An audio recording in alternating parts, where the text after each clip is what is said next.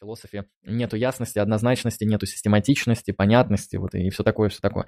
А, но вся систематичность, как бы ясность, понятность, строгость повествования, вот эта структурность, содержательность, она содержится в плотине. А, Причем Платин — это достаточно такой интересный философ, в том числе до современности. Вот даже есть несколько современных исследователей, наподобие Пьера Адо в 20-21 веке этот автор творит.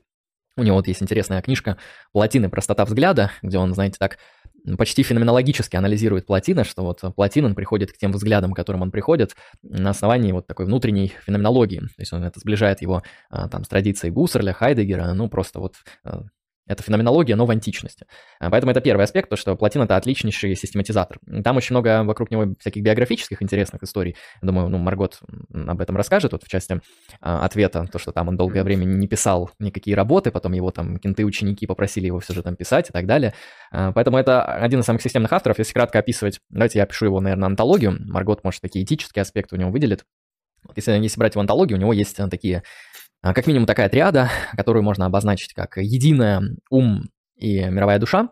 А, и это все такие объективные элементы реальности. То есть единое, вообще очень сложно понимать, что такое единое, это некоторый такой апофатический аспект реальности, то есть единое э, невозможно познавать и как-то э, исследовать чисто концептуально, потому что его можно понять только апофатически, да, потому что единое, оно не множественно, и ни одно определение не может схватить единое. То есть даже определение единого как единое, это в каком-то смысле апофатическая категория, потому что что такое единое, это не множественное. Вот. И это такая первая точка бытия, из которой эманирует вся остальная вот реальность. Из нее эманирует множественность, это мировой ум, это, можно сказать, точка хранилища базы данных Платона, это так называемый вот мир идей платоновский, который а, по факту присутствует в мировом уме. Вот часто говорят, что мир идей Платона – это немного странная вещь, потому что мы привыкли, что идеи, да, вот эти вот концептуальные аспекты реальности, наподобие там а, общих понятий, универсалей, там, абстрактных объектов, э, что это объекты, которые все же являются частью ума. То есть мы единицу, семерку, там, треугольник мыслим, то есть их нет в опыте, но мы их мыслим, то есть это все же часть мышления. Э, и эм, Плотина это очень хорошо реализуется в его антологии, потому что он говорит, ну да, это часть ума, просто не вашего личного индивидуального, а часть такого большого мирового ума. А, то есть да, это в каком-то смысле концептуальные схемы реальности, которые вот проэманированы как отчуждение вот от э, единого, в котором они там вечно содержатся. И этот мировой ум, он также по этой степени эманации там эманирует дальше от единого в мировую душу, которая скорее является таким, знаете, движущим принципом реальности, потому что если ум содержит э, формы, множественные формы реальности, то там от формы кота, стола, баклажана и человека, в том числе там планеты и прочего, э, то мировая душа — это некоторая такая э, движущая энергетическая сила, которая запускает вот там движение, реализацию, становление и вот эти вот все вещи. И вот в такой вот интересной троице у него существует реальность, что очень важно подметить, что эта эманация, она не происходит хронологически, то есть мы не можем сказать, что эманация, например, она там когда-то началась, не знаю, там, с большого взрыва или еще откуда-то, она происходит логически. То есть а, фактически, исторически мир, он всегда был в этом состоянии. Там всегда была единая душа, ум и сам космос, который в результате этого всего возникает. То есть это не какой-то особый исторический момент возникновения, но по степени фундаментальности, да, то, что в философии называется граундинг, конечно же, единое более фундаментально по отношению ко всему остальному, потому что оно а, позволяет всему остальному быть таким, какое оно есть. Вот, и в этом контексте это такая очень необычная антология, а, она достаточно хорошо описана его Иниадах, потому что, может быть, звучит сейчас немного так мутно и мистично, и тексты у него действительно очень непроходимые, хотя я бы сказал Ямблих, который более поздний неоплатоник, можете тоже про него спросить, он, ну, такой еще более непроходимый, еще более а, проблемный автор. А, я бы сказал, я тут, правда, не знаю чисто исторически, может, может, Маргот, подскажешь, насколько вот эта вот модель, вот этой вот троицы, да, условной троицы, она повлияла христианское богословие, на христианскую теологию, потому что я, насколько понимаю, тут есть явное влияние, что там тоже бог троичный, что в нем есть некоторые такие разные аспекты, там, от логоса до вот этого движущего Святого Духа и так далее, но я вот не знаком с тем, как это происходило там на уровне текстов, там, кто на кого повлиял и так далее. Ну вот, наверное, так отвечу на часть этого вопроса, потому что, ну, Платин — это огромная фигура, говорить про нее можно очень долго. Понятно. Ну да, с последним тогда подхвачу. Э, по всей видимости, э, если говорить про систему текстов, про систему школ, э, то средний стоя, о, средний стоя, средний платонизм довольно сильно претерпел изменения под влиянием и пифагореизма, и стоицизма, и даже некоторые кинические идеи туда влились. И поэтому, например, Порфирий, и Ямлих, последователи Платина, у них есть и были, по всей видимости, некоторые сочинения, которые описывали так биографически жизнь очень важных деятелей этой, этих школ, для того, чтобы вписать их в общую канву таких мудрецов, например, там жизнь Пифагора, да, или там есть э, упоминание о трактате «Жизнь Диогена» и прочее. А, то есть платонизм среднего периода был под влиянием в значительной степени философии своего времени и римского времени, потому что сам Платин жил а, во времена римских императоров, довольно поздних, и сам даже участвовал в походе на восток, когда римский император в этом походе умер, внезапно упав на нож. Он вернулся, и а, вот эта вот его идея о возможности построения философского государства, она а, тоже претерпела некоторые изменения, и, по всей видимости, уже его ученики а, доделывали ее в качестве такой а, аллюзии на возможное, а, хри, ну, не христианское, а скорее такое э, философское идеальное государство, а, которое было связано с христианством, потому что учитель Платина, это Амоний он был христианином долгое время. А, вот. И неизвестно, был ли Платин христианином, но, по всей видимости, какие-то идеи христианства все-таки на него повлияли. Вторая важная волна, которая повлияла на Платина и на Платонизм в целом, это, безусловно, магия, которая повлия... появляется на исторической арене с времен Апулея. То есть он ее актуализирует через свои произведения, ну, такие художественные произведения, но у него были, по всей видимости, и чисто философские, алхимические трактаты, посвященные этому. И вот эта тема, а, эта ветка, она проходит через э, нескольких таких очень важных э, деятелей вроде Феофраста, э, который жил во времена Северов, Э, через, э, тут по-английски был феофрастов, э, через каких-то магов, которые, собственно, реализовывали практическую магию уже во времена Платина. Это в Геции, по всей видимости, в Египте, с которым он был знаком. И вот в этом аспекте на Платина очень сильно повлияло одно очень важное событие, которое исторически зафиксировано его учеником. Он участвовал при Теодицее, это такое ну, как бы а, видение богов, да, или что-то в этом роде. А, точнее, даже не теодицеи, а частного аспекта теодицеи и теургии, как а, тогда это мыслилось. То есть он участвовал в высшем таком магическом ритуале, в каком-то египетском храме, и при этом ритуале ему дали два голубя в руки, и когда божество уже должно было явить себя, то есть проявиться аутопсия этого божества, он случайно придушил голубя одного, который был в правой руке слишком сильно, он умер, и божество исчезло. И после этого, как говорит Порфирий, он больше не возвращался к этой практике.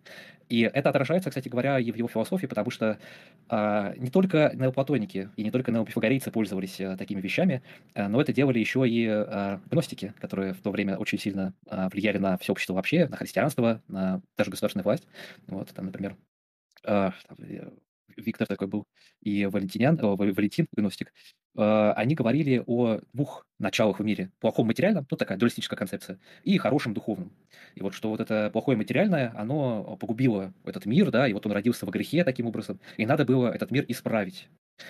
А, ну, это такая обычная классическая концепция, да. А Платин же э, в шестой Неаде если я ничего не путаю, он резко противостоит этой концепции. Он как раз говорит, что этот мир, он хороший, вот как э, Андрей сказал, что этот мир, он изначально он и вечен, и хорош, и все в нем замечательно, а зло, следуя традиции Платона, оно рождается из вот таких вот мелких нестыковок, непониманий, добродетелей и всякого подобного. Ну, там более сложная концепция, я сейчас очень простила, поэтому сратила, так что не судите строго. А вот что касается концепции счастья, да, евдомонии, там второй вопрос был в донате. А, вот как раз в связи с этим, а, в связи с вот этой вот богоустроенностью мира, то, что это такой вот очень хороший мир, а, и, соответственно, вот эта проекция от ума, от, от охен единого к уму до нус и к психе души, а, из-за того, что вот есть такая градация снисхождения до чувственной природы, а, Платин заявлял о том, что э, космос, он должен быть некоторым примером для того, чтобы показать людям благость этого мира и возможность реализовать все свои добрые потенции. То есть реализовать возможность не совершать зло. Не по причине того, что на них кто-то влияет, а по причине собственного выбора.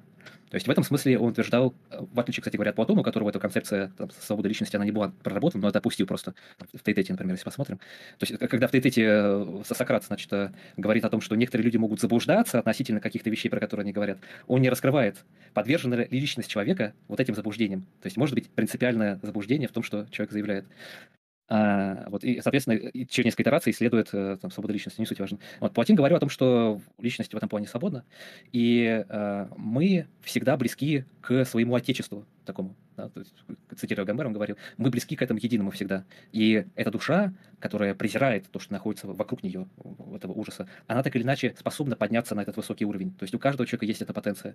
И э, вот за счет того, что, ну, опять-таки, следуя топке Платона, за счет того, что мы можем вспоминать некоторые хорошие вещи, которые происходили с нашей душой, э, у каждого человека может появиться э, вот э, та самая то самое окно да, возможностей, э, которое и будет настоящим исходом э, души из тела. И, и поэтому он призывал против соответственно, самоубийств. В отличие, кстати говоря, от последователей Платона, как мы знаем, вот Диоген, кажется, сохранил это замечательное стихотворение. Значит, как оно там было? небо прощай, э, с такими словами, словами такими, Клямбот Амбракийский сбросился со скалы в бездну Аида навек. Не потому, что имел он к жизни какие-то претензии. Нет, Платона прочел рукопись о на душе. То есть очень многие последователи Платона, ну или один, по крайней мере, они вот воспринимали его учение о идеях и об освобождении от материальности буквально. А Платин говорил об обратном. Вот. Ну, как-то так. Понятно. А, следующий вопрос. Айцоколь, 1 доллар. Привет. Пока пью антидепрессанты, начал интересоваться философией и понял, что нихуя не знаю. Помогите, гости и Маргоша, с чего начать, если я тупорылый и нихуя не знаю даже о античной философии, не говоря уже о более новой. По скриптам, что за прикол? Питбуль, ай-яй-яй-яй-яй. Это Валакаса прикол. А в плане, э, с чего начать, ну, у меня одинаковый всегда ответ, поэтому пусть гости ответят. У меня есть ролик на канале как раз Like Strike Philosophy, с чего начинать изучать философию. Э, вот, правда, я его, наверное, планирую немножко переделать, там что-то добавить, что-то убавить.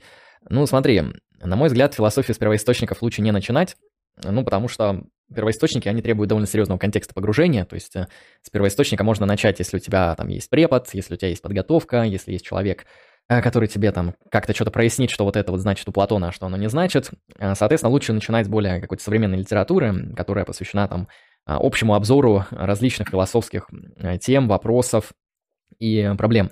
То есть, потому что часто философию воспри... ну, воспринимают, как дед сказал, мужик сказал, там, Гегель сказал это, Платон это, Декарт это. Э, на мой взгляд, философия, ну, это не мужик сказал, это попытка там, решить какие-то серьезные проблемы более-менее рационально и аргументированно, там, когда-то это получается, когда-то нет, поэтому, смотри, начни с такой маленькой, очень простой работы, раз ты там, совсем ни с чем не знаком.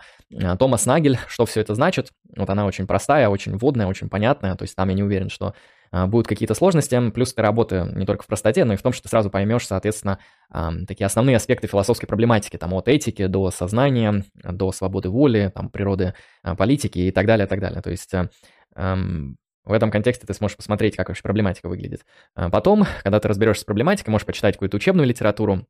Там вот есть четырехтомник антисериальный по истории философии. Тоже можешь посмотреть, хотя довольно... Да, да. Э, довольно объем, правда, большой, но можешь выборочно почитать, тоже неплохо будет. Ну и дальше смотри некоторые первоисточники, когда вот разберешься с проблематикой, когда разберешься с контекстом философским, э, там, как это все происходило и так далее, переходи к каким-то первоисточникам. Но их много, поэтому давай я тебе посоветую каких-то там три, которые, наверное, наиболее такие фундаментальные. Ну, античность, тут как бы государство Платона, наиболее объемное, это понятно. Новое время, а, пусть будет э, Дэвид Юм «Исследование о человеческом разумении», ну, вот то, что не трактат, а то, что вот поменьше. Вот она вполне очень хорошая работа, содержит много интересных аргументов и по вопросам причинности, и по вопросам того, как работает наш опыт. Вот новое время. Ну, если хочешь что-то посовременней, ну, смотри, есть Бертран Рассел «Проблемы философии», то есть это такое вполне интересное чтиво с проблематикой. Либо, ну, возьми вот курс лекций Вильяма Джеймса «Прагматизм». Она тоже очень простая, и там очень такой прикольный, интересный, на мой взгляд, достаточно такой правдоподобный заход на философию. Поэтому пусть будет вот эти вот 3-4 работы, как первоисточники, тебе, думаю, будет достаточно. Если хочешь более подробно, посмотри ролик на канале, там я более 20 работ советую, что-нибудь для себя найдешь. Мгм. Понятно. Ну, я, наверное, просто дополню. Я, в принципе, Андрей все сказал. А, что я бы хотел сказать? Я бы дополнил еще, если вы хотите именно введение, то, ну, вообще, для чего нужна философия, да? А, для античной философии очень хорошо тоже сам Пьер Адо написал а, работу, что такое античная философия и философия как способ жизни, жить. А, Да, да. Это очень вот крутой заход, очень непопулярный. Согласен, это хорошая рекомендация. Потому что часто философию можно начать понимать чисто как теорию. Я скорее вот порекомендовал действительно теоретические работы, где вот э, тупо какие-то концептуальные размышления на какие-то такие довольно отчужденные вопросы. Если вы все же считаете, что философию ее круто было бы как-то включить в какую-то практическую жизнь, насколько бы это имело смысл, эм, поэтому, ну вот, посмотрите Пьера Адо, там неплохой взгляд. Я бы не сказал, что он самый правдоподобный, но вам понравится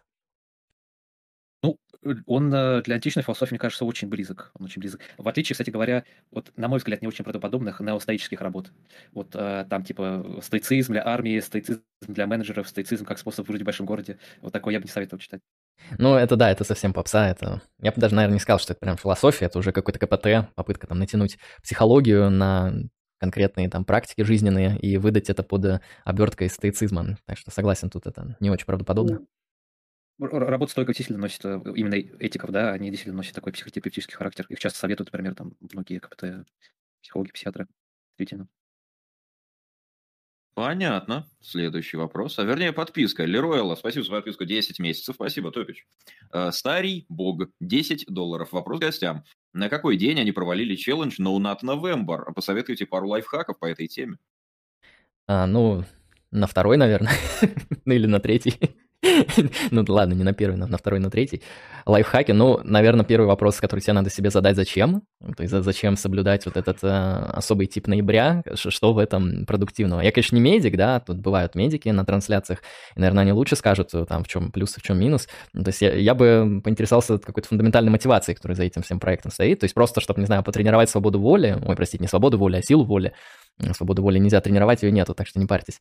Э, потренировать силу воли, ну, не знаю, по-моему, есть сотня других вещей, так что фиг знает. Занимайтесь философией, знаете, когда вы там все силы тратите на философию, как-то вот уже на остальное силы-то и не остаются, и не очень оно интересно. Вот мой гениальный совет, который не сработал. Ну, может, у вас сработает. Понятно. Так, следующий вопрос. Под, блядь, подпивасник, 2 доллара. Тру христианство в оригинальном виде – это полный коммунизм без частной собственности. Или это капитализм, но каждый богач по доброй воле выделяет денег в общий котел. Хороший вопрос. А, ну, мы, насколько знаем, действительно ранние христианские не знаю, секты или общины, сообщества, церковь ранняя христианская, так называемая катакомбная, она включала в себя аспекты, которые связаны вот с передачей собственности в общину. Я вот не знаю, была ли в этой общине какая-то такая жесткая иерархия, можно ли было сказать, что там есть какой-то там главный, который там за все отвечает, я вот в этом не разбираюсь, я как понимаю, там более такие горизонтальные отношения, там братья и сестры и все такое, где во главе всего этого Бог стоит. Так что... Ну, угу. там как раз два варианта было, да. Прошу прощения, что а, ну, понял, то есть и так, и так. Там было и горизонтальное, да, и там были такие вот Э, харизматы, э, которые вот именно брали своими откровениями, своими вот этими возможностями мантики, предсказаний. И вот у них была строго такая иерархическая, ну, как секта Кузи, например, вот чем-то похоже. Угу. Ну, суровая, интересно. А, поэтому я, я не уверен, что анахронизмы там наподобие коммунизм, капитализм, они в целом как-то успешно ложатся на древний мир. Ну, то есть, ну, можно, да, сказать, там, смотрите, а, все, кто создавал какие-то там торговые компании в Средневековье, там, гильдии и прочее, они вот капиталисты ранние, можно так сказать, но капитализм это все же такая более поздняя формация, у которой там много характеристик, э, которые, ну, и в средневековье не так просто можно найти э, в античности, в древнем мире и прочее. Поэтому, когда мы говорим про капитализм именно как про капитализм, в таком даже марксистском смысле, то все эти классификации я бы не сказал, что очень хороши. А, если вы, если вас интересует более отчужденный вопрос, то есть э, как там рыночные отношения контролировались в этом всем, то да, действительно, это такая вот общинная форма собственности, вполне себе прокачанная. Ну, а сейчас тоже такое есть даже вот у нас в Российской Федерации по гражданскому кодексу можно зарегистрировать, по-моему, такую вещь, если что, юристы меня подправьте, как э, товарищество, то есть хозяйское товарищество, или как-то так оно называется, где, соответственно, так называемые товарищи, они вот обладают какой-то собственностью, как общей. То есть есть какой-то трактор, да, есть три человека, которым этим трактором владеют и пользуются вот им там э, как, как такой вот форме товарищества. Ну, что-то такое есть, то есть какая-то подобная форма присутствует. Э, ну и вот, считайте, среди христиан ранних что-то подобное было, когда просто такая вот общая собственность была, поддерживаемая различными участниками, где каждый участник носил, вносил определенный свой вклад, и это поддерживало всю общину то есть какого-то разделения там не требовалось. Но опять же, это, как я понимаю, не, не всех сект касается, христианских их там много было в разных местах и разных. Да, да. Вот э, Шинуте, например, был такой деятель африканского происхождения, как я понял, купт, из, э, из Египта. Вот у него была довольно жесткая иерархия, и э, люди, которые поступали в его учреждение, это Белый монастырь, до сих пор существует, очень древнее место знаменитое, недалеко от Нитрийской пустыни. А вот там люди обязаны были отдавать всю свою собственность обязательно. И чаще всего ценились такое общение люди богатые, состоятельные, которые имели какую-то собственность в городах. И они эту собственность использовали. И там действительно вот сам распорядок, сам быт этих людей, он указывал на такое вот э, радикальное перераспределение собственности. Вообще, э, такие примеры, они характерны не только для христианства, не только для каких-то религиозных объединений, хотя, конечно, древность, она пропитана религиозностью, э, ну, в частности, для э, латронов. Это такие вот э, люди за пределами, люди вне общества, о которых обычно не пишут, о которых э, не говорят. Но вот некоторые источники сообщают о киликийских пиратах, у них, видимо, была общность. Ну, как у пиратов Карибского моря, то же самое. А, у них были запрещены телесные наказания, тоже как у пиратов Карибского моря. То есть там очень много параллелей таких забавных. А, у них была общность э, женщин и мальчиков. И а, они жили такими набегами, грабежами, и вся их структура зиждилась на авторитете их вожака. То есть это такой прототип э, вождистского варианта, не знаю, коммунизма, что ли, или что-то в этом роде. А, я это говорю не просто как какую-то такую дикую аналогию. А, в советское время часто писали вот именно про такие сообщества, именно в том плане, рассматривая их в том плане, а, что это вот такие первые задатки, первые сполохи коммунистов древних. И про Эстоника, кстати говоря, Герия Политов то, то же самое писали, даже книжка есть, там «Жизнь замечательных людей» или что-то в этом роде. Ну, это вообще при, самое, прикол было, такой, про, прошу прощения, перебил, это вообще прикол такой советской историографии, искать корни великой диалектики скептическо-материалистической философии во всей древности. То есть я, конечно, не знаю, но мне кажется, если бы э, советские, так сказать, великие историки, они чуть лучше исследовали там шумеров, то они бы нашли диаматы у шумеров, то, что он там был просто в каком-то зачаточном виде и так далее, и так далее. Так что да, это такая вся советская историография, она вот пестрит этими анахронизмами, что вот у вас есть четкая линия развития общества, и она очевидно, ну, раз она есть, раз она объективна, раз так реальность устроена материалистическая, что в ней вот это а, формационное движение вот э, не просто на уровне как бы чисто социальной истории, на уровне буквально там антологии происходит, то есть материя фундаментальная так устроена, что она вот так движется исторически.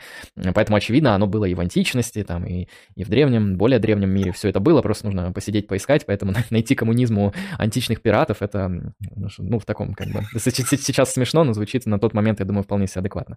А вот, кстати, насчет вот этой общей собственности, ты не знаешь, было ли что-то подобное в Эпикурейском саду, и, и что там вообще было собственностью? Что я, я что-то там слышал, но особо не разбираюсь. Да, сейчас еще просто дополню. Э, это было бы забавно, если бы этим занимались э, вот таким вот поиском, знаете, того, что есть сейчас, то есть таким вот анахронизмом, э, вопреки принципу историзма, того, что было в древности, накатывая на эту древность модель какого-то коммунизма, да, или там диалектического материализма. Но в большинстве современных работ, которые я просматриваю, которые выходят по теме, например, философии, там, там очень незначительную роль как раз играет вот такая концепция, и очень часто там ищут того, чего там нет. Например, очень сильно Фуко повлиял. Э, со своими, своей историей гомосексуальности, с историей безумия классическую эпоху на вот эти модели. Э, феминизм третьей волны повлиял. И, конечно же, конечно же, наработки марксистов. Вот, то есть, если посмотришь э, какое-нибудь введение в Black Hole Compound философии или что-нибудь в этом роде, то там в введении все это будет пересказано. Вот. Я, я даже читал какую-то работу по республике Платона, где вначале говорилось об споре Поппера с коммунистами. Вообще не к месту, но вот такая очень важная вещь. На, насчет общности вещей у эпикурейцев я на самом деле не очень уверен, уверен, что Uh, у них было именно вот в нашем смысле перераспределение такой собственности, это вообще была классическая модель uh, образования, классическая модель жития вместе с учителем. Как Эпикур, как и Платон, как Аристотель, они устраивали сиситии совместные. На эти сиситии, ну, это такая вот совместная трапеза, они скидывались всеми. И Аристотель, он был от этого немножко более далек, потому что ему платили деньги из Македонии. Вот. Александр ему довольно значительные суммы выделял. Ну и плюс у него собственность была, он те деньги, которые получил за обучение, собственно. Александра, он эти деньги очень успешно вложил. А, ну, остальные философы чаще всего главы школы, так называемые, да, схолархи, вот э, они использовали вот эту вот модель типа донатов, да, то есть каждый э, член этого сообщества, он или скидывался, или как-то участвовал в общем деле, и это была одна из частей добродетели. Э, за исключением, наверное, пожалуй, что киников, особенно в позднее время, потому что киники сами своей природой, э, своей сократической традицией, они всему этому противились, и э, собственность была для них лишь таким вот э, обременительным инструментом жизни, то есть они обязаны были надевать кинический плащ, брать в посох и ходить по городам собирать деньги. Вот. Но а, в плане э, распределения доходов э, вот, э, и такой общности мы больше знаем, наверное, знаете про платоников. Вот платоники, они жили все вместе в таком скучном сообществе, сильно такой вот религиозной организации. У них был строгий распорядок дня, опять-таки, как у религиозных христиан. А, у них были каждодневные молитвы, и в каждый период этого дня, который проходил у них, ну, они рано вставали, поздно ложились, они использовали любую возможность, даже из материального мира, для того, чтобы показать с помощью нее, или как-то обосновать, или подискутировать на тему э, платоновской философии. И даже в вопросе денег э, было то же самое. Вот. Ну, и, наверное, последнее, что стоит сказать, это что большинство таких школ, а, в том числе эпикурейских, они жили за счет э, меценатов. Вот самая большая библиотека, которая у нас э, сейчас осталась из античного мира в целости, ну, в относительной целости, это э, библиотека Феодема Кадарского, а, которая была найдена в Помпеях. Она обгорела, она практически полностью была уничтожена, но а, по тем свиткам, которые можно прочитать с помощью вот этих лучей, да, там X-rays, как это рентгеновский, да, а вот э, у нас есть некоторые работы самого Филадема, письма его, да, и так далее. И вот эта сама библиотека и все, что связано с эпикурейством в ранний римский период, когда, э, скажем, Сула вывез библиотеку из Афин. Вот все это связано как раз с очень богатыми людьми. В основном люди, которые зарабатывали философией, они к таким людям в ранний римский период начали пристраиваться, обтесывая свою философию для нужного потребителя. То есть, вот если мы говорим про стойков, точно можно сказать, что стоицизм изначальный, стоицизм древний, стоицизм Зенона, его продать римлянам было совершенно никак невозможно, потому что там были философы-правители, какое-то невероятное общество фантастическое, вот, где собственность тоже очень странно перераспределялась. Такой римлянам был конечно же, не нужно, и поэтому Поседоний, ну, средней стойки, вот э, они э, брали только самое нужное, самое необходимое из этой философии и как бы продавали ее, вот как сейчас, например, продают восточную философию, индийскую философию, Садгуру, например, э, как ее продают на Западе. Точно так же примерно было вот и в те времена. Понятно, понятно. Следующий вопрос. А и цоколь, один доллар. Ебать, тут люди умнее. Спасибо, короче, спасибо. Я настолько идиот, что начал читать Ницше как свое первое произведение из философии. А в целом могли бы вы мне порекомендовать поступать на философский знак вопроса. Типа, возможно, на религиоведение. По скриптум, бля, мне так в голову дал бипрофен.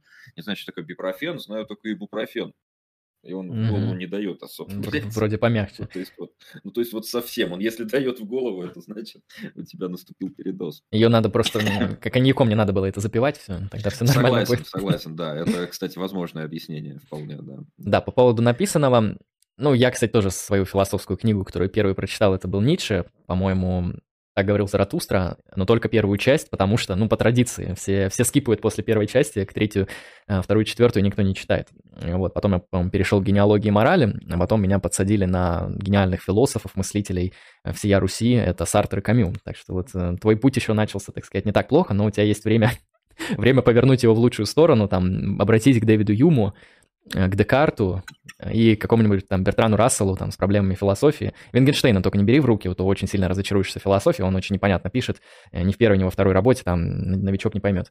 А по поводу поступления, ну, на религиоведческий это лучше у Магога спросить, он намного лучше разбирается да. в религиоведческих вузах России. А, если поступать на философский, ну, если поступать, ну, во-первых, да, зачем? То есть смотри, если ты поступаешь на философский, рассчитывай на то, что ты, ну, вероятнее всего, будешь заниматься именно академической практикой и жизнью. То есть если ты, например, не хочешь по своей жизни заниматься академической деятельностью, то есть там писать статьи, писать диссертации, участвовать в научных докладах, конференциях, вот все тебе это не интересно, а, и кажется тебе это чем-то вторичным, то, наверное, на философский лучше не идти, потому что большая часть карьеры философа — это, ну, читать, писать, участвовать на всяких там конференциях, заниматься академической активностью в большей либо э, меньшей степени. А, это первый аспект. То есть э, обычно там наилучшие философы это не те, кто там идут потом в какие-то гиперкорпорации, потому что в корпорациях обычно нет должности для философа. Это обычно люди, которые остаются в академии и уже работают там академиками, преподавателями и так далее, и так далее. Так что если тебе это интересно в целом, и ты готов чем-то подобным заниматься, то можешь идти на философский, желательно иди в какие-то столичные вузы, там РГГУ, СПБГУ, МГУ, ну там Казанский федеральный университет, университет есть, если брать не столичный, тоже вполне себе а, неплохой. Э, смотри, что тебе интересно, то есть постарайся сразу на первом курсе определиться, ну или даже не на первом, даже прямо сейчас понять, что тебе из философии вообще ближе, потому что ты не сможешь заниматься всем сразу, это невозможно. А, тебе рано или поздно придется выбрать там всю жизнь заниматься франкфуртской школой, там, структурализмом, не знаю, античной философией или каким-нибудь там Дунсом Скоттом, как Хайдегер, да, занимался Дунсом Скоттом очень долгое время, там, и другими интересными теологами и богословами. Поэтому ищи для себя что-то, где ты смог бы остановиться вот прям надолго. Надолго это, ну, минимум там года на три, на четыре, может быть, и больше. Если ты что-то такого для себя не найдешь, поискав хорошо, то задумайся еще раз, насколько тебе это нужно. То есть у нас вполне сейчас более-менее адекватно в российских вузах философское образование, то есть там есть Московский центр исследования сознания, у нас все больше появляется аналитических философов, те, кто пишут и диссертации по аналитическим темам, те, кто разбирается в аналитической философии переводов, становится все больше из такой вот хорошей аналитической философии, философии науки, эпистемологии, и там метафизика даже в последнее время начала вот аналитическая более-менее продвигаться у нас. А, так что, ну, не знаю, к твоему времени уже, может быть, и будет вот эта аналитическая, так сказать, тусовочка подразвита, но пока она вот в некотором становлении. Как говорится, всеми силами стараемся это как-то усиливать. Вот я даже сейчас пишу диссертацию по метаэтике, чтобы а, как-то как-то метаэтика у нас была представлена в нашем ключе. Ну, первое, да, ответить просто себе на вопрос, оно тебе надо или нет. Потому что, может, тебе надо что-то другое, может, ты продажами заниматься хочешь, или бизнесом, или чем-то таким более обычным, нежели академия. Понятно. Да, да, да, я... да. Одну секунду, да. да. Я бы только, наверное, не советовал РГГУ, а, потому что заведение такое весьма коррупциоемкое стало в последнее время, сколько я знаю. И, наверное, я бы не советовал работать в этой специальности именно в России. А, потому что, во-первых, зарплата складывается весьма сомнительно. Ну, это правда. подробности, которые не стоит знать, знаешь, на лишний раз. Вот, то есть э, в белую зарплата будет довольно скромная. И, э, как бы это сказать-то, э, велик шанс, что философия будет иметь определенную направленность в ближайшее время. Понятно. Так, следующий вопрос. Вестниц, 10 долларов. Держи, Марго, это очень щедро с твоей стороны побаловал нас философическим стримом. есть еще люди, которые помнят и ценят истоки. И вопрос, является ли социология частью философии или предметы изучения и методологии уже сильно разошлись? Ну да, отличный вопрос, очень дискуссионный, и спасибо за то, что поддерживаете философские стримы, это, это, это, это хорошо вообще. А, ну, с моей точки зрения, вы там как, как хотите думаете, это уже не важно. А, смотрите, насчет предмета социологии. Вообще, да, социология, как мы знаем, это довольно молодая наука, как вообще на самом деле большая часть наук. А, то есть мы можем спросить, там, когда появилась лингвистика, это, как понимаю, конец 19-го, начало 20 века. То есть лингвистика такая, считайте, новодел. То есть там до сих пор есть э, вот эти аспекты, где философия языка переходит в лингвистику, где лингвистика переходит в философию языка, там, то есть uh-huh. в некоторых аспектах граница очень даже, ну, там, неявная, то есть вопросы значения, yeah. там, вопросы семантики, это чисто философские вопросы, но при этом они, ну, очень тесно связаны с лингвистикой и прочее. А, вот, поэтому то, что социология, она отпочковалась, это пока что видно точно институционально, то есть, ну, по факту, поступая на философский факультет там, на Западе, да, будем ориентироваться там на Америку, Австралию, там, Западную Европу, вы вряд ли будете изучать Дюргейма, Макса Вебера, вы, наверное, даже не будете изучать феминизм и критическую теорию, вы будете изучать что-то наподобие там Рассел Вингенштейн, Гильберт Райл, Остин, а, там Льюис, вот какие-то такие более современные авторы, которые действительно занимаются более, а, более философскими вопросами, нежели социологическими. А, и в этом контексте чисто институционально мы видим довольно четкое разделение. Это первый аспект. Второй аспект, мы можем увидеть эм, разделение достаточно сильное методологическое, потому что те методы, которыми пользуются социологи, особенно эмпирические социологи, то есть те, которые производят опросы, делают выборки, собирают статистику, создают модели обработки данных и так далее. А вот такие социологи, которые там очень важны и интересны, которые работают с цифрами, так называемыми, это те методы, которыми философы пользуются очень редко. То есть такие статистические методы, там, методы анализа больших групп и прочее, философам это не очень интересно. То есть в 21 веке появилась в начале экспериментальная философия, которая пыталась анализировать, а, ну и до сих пор пытается, философские интуиции с помощью социологических методов, а, но экспериментальная философия, это, ну, я бы не сказал, что это самый важный метод философии, все же там аргументы, концептуальный анализ, там построение абдуктивно-правдоподобных теории это сейчас более сильные вещи, чем экспериментальная философия. То есть часто экспериментальная философия, она ничего не доказывает, она просто обычно, ну, она достаточно интересна, да, то есть интересно узнать, как люди думают по этому философскому вопросу. Но пока это не гипер какой-то могущественный метод, поэтому философы очень редко пользуются такими методами, и в целом философия по большей части, она, конечно, не эмпирическая, то есть большая часть ее методологии, она концептуальная, она абстрактная, она модельная, она связана с мысленными экспериментами, там, с абстрактными аргументами, с концептуальным анализом, с концептуальной инженерией, что все, что не касается, соответственно, наблюдений а, за реальностью. Теперь мы можем, ну, то есть методологию мы примерно развели, то есть методы философии, методы социологии там в некоторых аспектах различаются довольно сильно, а, хотя и где-то пересекаются вполне себе. Одни у других могут заимствовать многие вещи. Теперь давайте посмотрим, насколько разобщены их предметные области.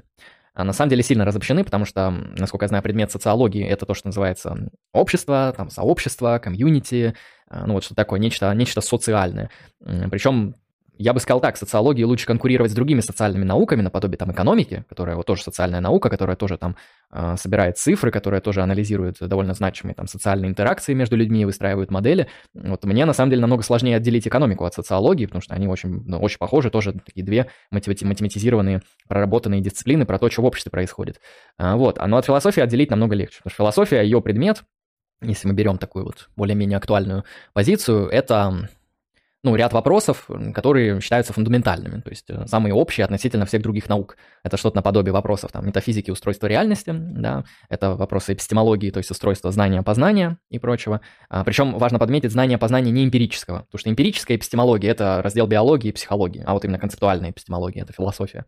А, и раздел моральной философии, который связан именно а, с вопросами там, должного, вопросы блага, вопросы того, что ценно и прочее, прочее. То есть это обычно считается три такие фундаментальных раздела философии, а, потому что они охватывают вопросы, которые не редуцируются к другим дисциплинам и не могут быть объяснены а, терминологией и инструментарием, соответственно, других а, дисциплин, кроме как философии.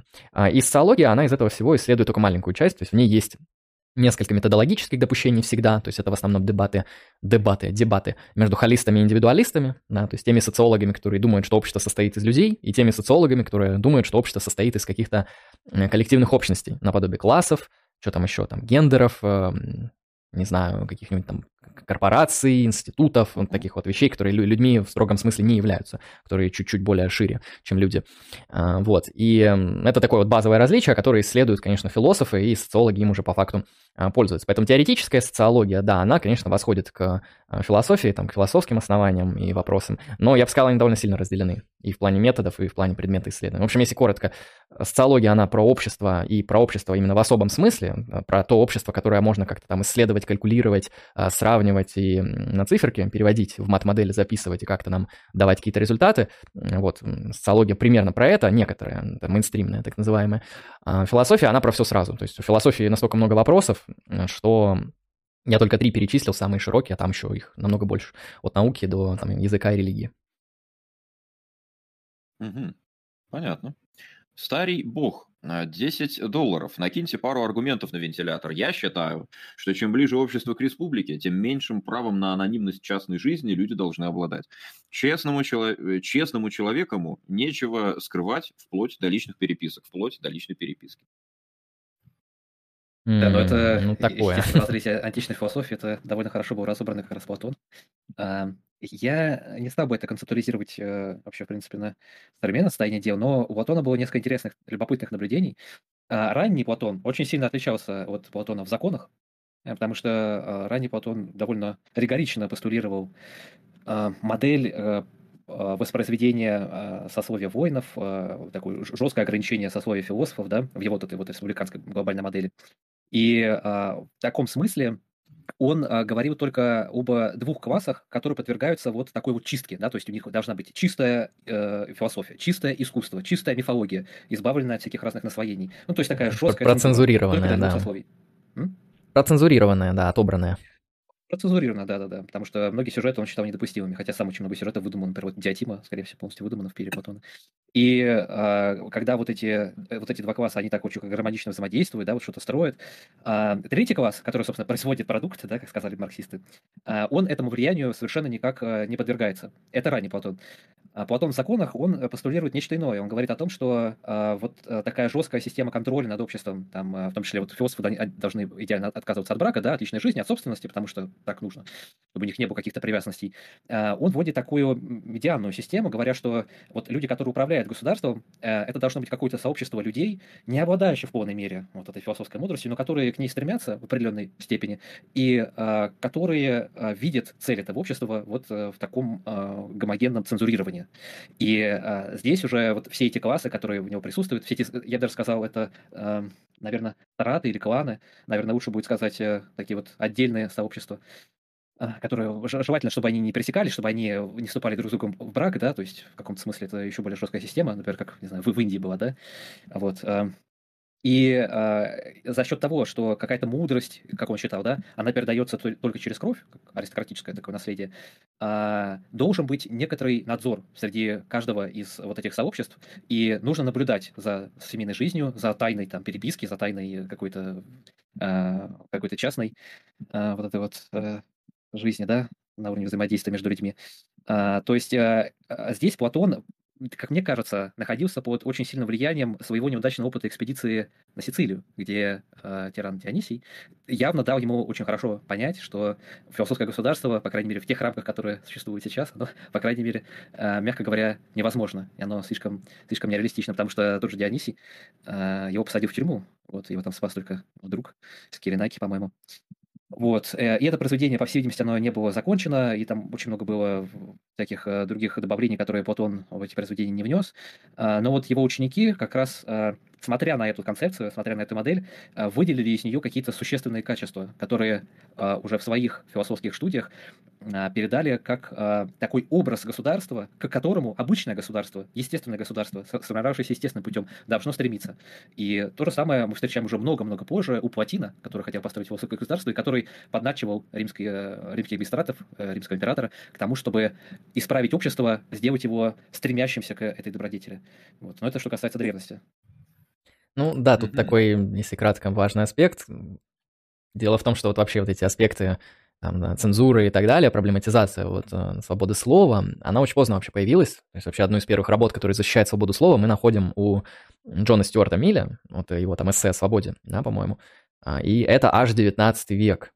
И, грубо говоря, вот это вот там, там цензура, насколько ваша там приватная частная жизнь должна оставаться там приватной и частной, особенно если вы госслужащий или какая-то там важная функция в сословном сообществе, это все ну, людям не, не особо это интересным и важным казалось, поэтому то, что там в республике якобы вот этот республиканский человек, он не будет подвержен какому-либо там а, цензурированию или наоборот, это такой сейчас более-менее интересный вопрос, но вот в классической древности я даже, я даже не уверен, что а, говорить об этом как это отдельной проблеме там имеет смысл, потому что я не уверен, что эти люди античные мысли это как проблему. Но я бы еще сказал так, что когда мы читаем действительно Платона... Какой, Проблему цензуры, то есть э, то, что вот э, ну, нужно задумываться о том, насколько там цензура недопустима, потому что все относились к этому как к а, статусу кво. Там, там, там, там, там как раз, на мой взгляд, вот это очень хорошо понимали. Эм, в основном вот в наше время тоже было разработано Фуко. А Фуко выделил такой э, аспект древнегреческой философии, как паресия. Паресия – это свобода речи, свобода говорить обо всем, что угодно, uh-huh. как бы не стерживая себя в этом плане. И это такой божественный, такой гнозисный аспект как раз философии сократической традиции, а, потому что большинство людей, которые принадлежат к этой традиции, так или иначе пострадали от цензуры. И они прекрасно понимали, что самое важное самое строгое и самое жестокое обвинение, которое они могут получить, это обвинение в оскорблении богов или в выдумывании богов. Это было у Сократа, это было у Платона, это было у Аристотеля, это было у Диогена, это было у огромного количества философов. И полисная демократия, она как раз э, вопрос цензуры, вопрос допустимого и недопустимого, то, что в латинской традиции будет известно как фас нон фас, вот эта проблематика, она как раз в законах была очень хорошо прописана. А э, когда философ, он становится на стезю исправления общества или желания, или некоторые потенции к тому, чтобы общество куда-то направить, он берет э, абсолютно противоположную модель, говоря о, снисхождении вот этой вот э, божественной мудрости через Даймона. Да, тут Даймон был не только у Сократа, и про Аристотель про Даймона пишет. А, снисхождение ее в виде паресии, в виде свободы речи. И чаще всего уже поздние круги вот этих вот философов, они собирались отдельно и э, сепарировали себя от общества именно за счет того, что только в кругу своих знакомых, своих друзей, своих учеников и со, со, собратьев они могли использовать эту паресию в полной мере. Потому что и их предшественники, и другие философы из других школ, они за эту паресию пострадали. Угу, хорошо, да. Это, это не знал, довольно интересно. И я еще хотел такой аспект добавить, то что иногда, когда мы читаем «Государство Платона» вот здесь и сейчас, там, в 21 веке, нам вот кажется, что то, как написано там, вот Платон действительно считал, что вот прям так вот буквально все там буква в букву должно выглядеть в государстве. Я не уверен, что это прям так, потому что я допускаю, что государство это в первую очередь мысленный эксперимент, нежели то, что можно назвать э, архитектура или инструкция по исполнению. То есть, когда мы там видим, например, такие необычные для нас вещи, наподобие того, что там стражи, они не могут вступать в какой-то там отдельный индивидуальный брак, да, то, что там стражи не могут... А, да, там детей разделяют там, между стражами и так далее. Вот, то есть там по поводу второго, первого сословия есть много таких неожиданных моментов.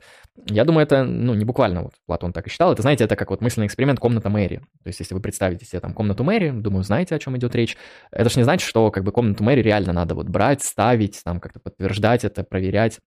Нет, это просто мысленный эксперимент, который нужен, чтобы вызвать вот эту антифизикалистскую интуицию по вопросам там, природы сознания. То есть это, это не что-то такое глубинное. Я думаю, государство Платона это тоже некоторый такой большой мысленный эксперимент, да, в котором вызывается интуиция по вопросам того, что такое справедливость.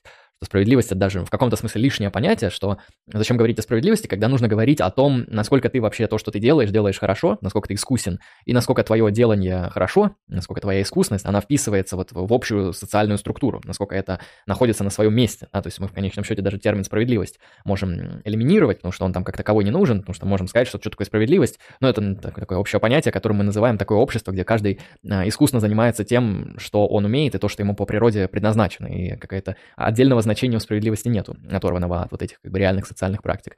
А, поэтому то, что там у него вот эти вот необычные моменты там про стражи и про философов, не воспринимайте это как бы абсолютно всерьез, в силу того, что я допускаю, что это некоторое просто мысленное допущение, даже, может быть, даже риторическое, чтобы вызвать именно определенную интуицию. А откуда такая, ну, откуда такие идеи? Вы можете почитать первую вторую книгу государства, да, где заметите, что это, ну, такой довольно вольный диалог, э, который начинается с того, что «а давайте подумаем, как если бы», «а давайте поставим проблему и попробуем ее мысленно вообразить». То есть там в первой и второй книге государства достаточно хорошо показано, что сейчас они здесь будут заниматься мысленным экспериментированием и рассуждением на эти вопросы, а не каким-то реальной архитектурой построения государства. Вот так вот. Потому что иногда, угу. когда я общаюсь с людьми, которые прочитали Платона, они говорят, очень интересно, но не понравилась там общность жен, общность детей, там цензура, такие вещи не понравились. Ну, я говорю, ну, опустите. То есть это же просто некоторое такое мелкое художественное мысленное допущение. То есть основная идея была не в этом. Основная идея была в том, что справедливо это когда ты занимаешься тем, чем умеешь, и делаешь это на своем месте. Вот лучше эту идею критиковать и спорить с ней, насколько она оправдана. Угу. Ну, здесь стоит еще допустить э, некоторую такую изначальную идеалистическую направленность сочинения Платона, э, потому что я представляю вслед за Комперсом, вслед за Целлером, за многими другими исследователями Платона, э, что, наверное, скорее всего, в ранний период вот эти идеи после первого путешествия на Сицилию он все-таки хотел имплицировать в ограниченном виде, конечно, не из республики, понятно, не из государства, э, но какие-то идеи о становлении государя, как философа, он, конечно же, пытался проводить. И Дион, его сопутник, э, несчастный, в этой несчастной Сиракузах, да, он ему ему в этом как бы помогал, был вот таким соратником, который э, внушал ему какую-то надежду. И в отношении справедливости, это ведь тот момент из четвертой книги, когда он говорит э, с вами Сократа о составе разума. То есть вот есть некоторые направляющие такие рельсы, да, то есть есть мудрость, да, э, которая поддерживает некоторую часть души, есть э, самообладание, софрощуны, и есть справедливость, которая определяет вот эти, устанавливает эти пределы, да, то есть э, почему задача, которая ставит перед собой разум, она идет именно по тем направляющим, которые были выстроены мудростью. Вот именно так она и понимается. А, а вот э, что касается что касается государства как естественного природного объединения, да, того, что мы находим просто в природе, то, что формируется так или иначе по естественным причинам, а, то как раз Платон говорил, что исправить вот это государство, несколько раз ранее Платон говорил, что это исправление государства, оно ни к чему хорошему не приводит, с вами Сократа. И в апологии Сократа, в частности, Сократ говорит, что не дай бог, не дай даймон, а, чтобы я пытался исправить вас, дорогие финяне, не дай бог, чтобы я как-то хотел изменить ваши институты, потому что тот, кто встает на вашем пути, умирает. И я думаю, что Платон это прекрасно понимал, и когда он изображал в э, пире, 216 фрагмент, а, что вот эта польза общества, она должна работать прежде всего от индивидуума, да, если Сократом, то есть начинается все с человека, а потом уже приходит к обществу, если переходит, может, и не переходит. Вот, вот эта идея, она в республике как раз и а, объединяется в такую под идею философа-государя. То есть в основном там говорится об э, отдельном человеке каком-то. Вот, то есть э, это жертва этого человека. Он должен понести некоторый убыток от того, что он стал политиком. Политическая жизнь ни к чему хорошему не приводит. Она приводит или к изгнанию, или к чаше с ядом. Вот. И э, политическая жизнь, она постольку лишь нужна, она постольку лишь необходима, поскольку она может воплотить идеи добродетеля, идеи идеального философа э, или не знаю, философов, правителей. Вот. А так, сам по себе политическая идея, она, ну, и не очень-то и благодарная, не очень-то она и нужна. Понятно. Ну что ж, идем дальше. А, следующий вопрос. Следующий вопрос, а вернее подписка. Обама in disguise 228. Спасибо за подписку. Два месяца. Марго, вредит ли марихуана студенту? Будут ли у меня проблемы с учебой? Будут. Э, марихуана портит мозг. Если тебе он нужен, то лучше ее не употреблять. Алкоголь гораздо безопаснее. Satanic State, 10 долларов. Спасибо за гостей и стрим по соответствующему сабжу. Спасибо за 10 долларов. Айцокль Кости Литвин, 1 доллар. Да, я забыл уточнить. Я в Украине, и все говорят, что я лох, ибо хочу на философский факультет идти. Но мне интереснее религиоведение. Да, я ошибся, я пью бифрен. Я выпил три, и мне как-то через чур хорошо. Это, кстати, я писал за Блять, ну, ну блять, нахуя, зачем? Ладно, спасибо за доллар, конечно. Сатаник Сейт, один доллар.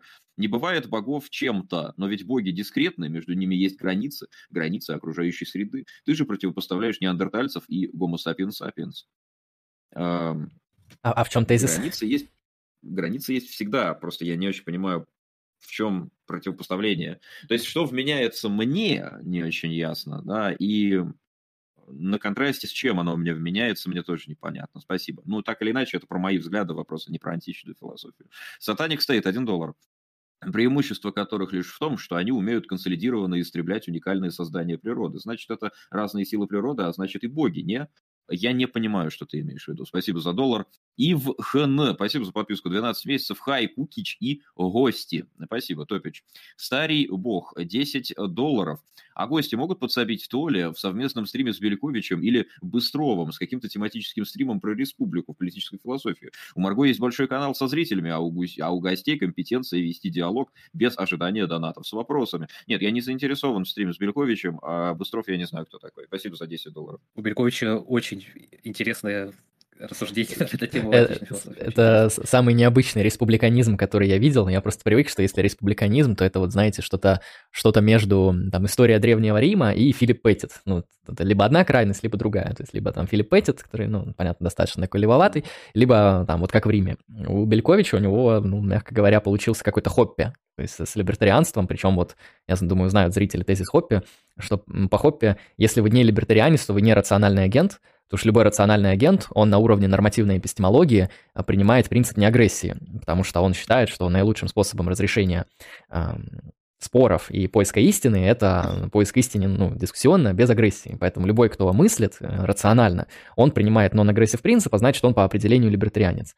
И поэтому все, кто не либертарианцы от противного, они как бы нерациональные агенты.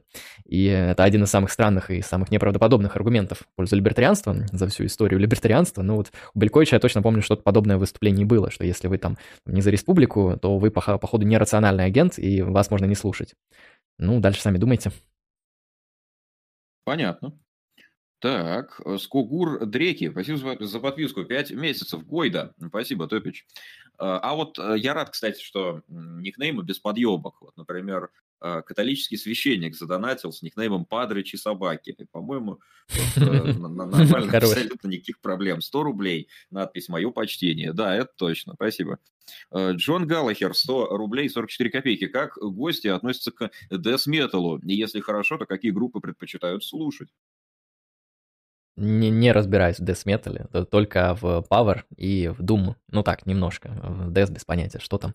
Если есть какие-то, давайте так, две топовые группы, которые вот явно стоит послушать, если вы никогда не слушали Death, то напишите название в чат, я ознакомлюсь, потому что всегда интересно было, но руки не доходили. Или уши. Понятно чате пишут, и Банько, два доната подряд от меня были, наверное, как-то связаны. Так они были связаны, но я просто на первый ответил достаточно исчерпывающе, что, ну, типа, он вообще про мои взгляды, а не про античную философию или религию. Поэтому какая разница? Типа, какая разница, что во втором донате уже было после этого? Ким, 100 рублей. Ой, я, я, извиняюсь. Я, я сейчас подумал, ну, в принципе, а, наверное, Амон Амарт, ну, это классика Dead and Fire, да? То ли любит тоже Бегемот. А если это Dead Metal, а не Black.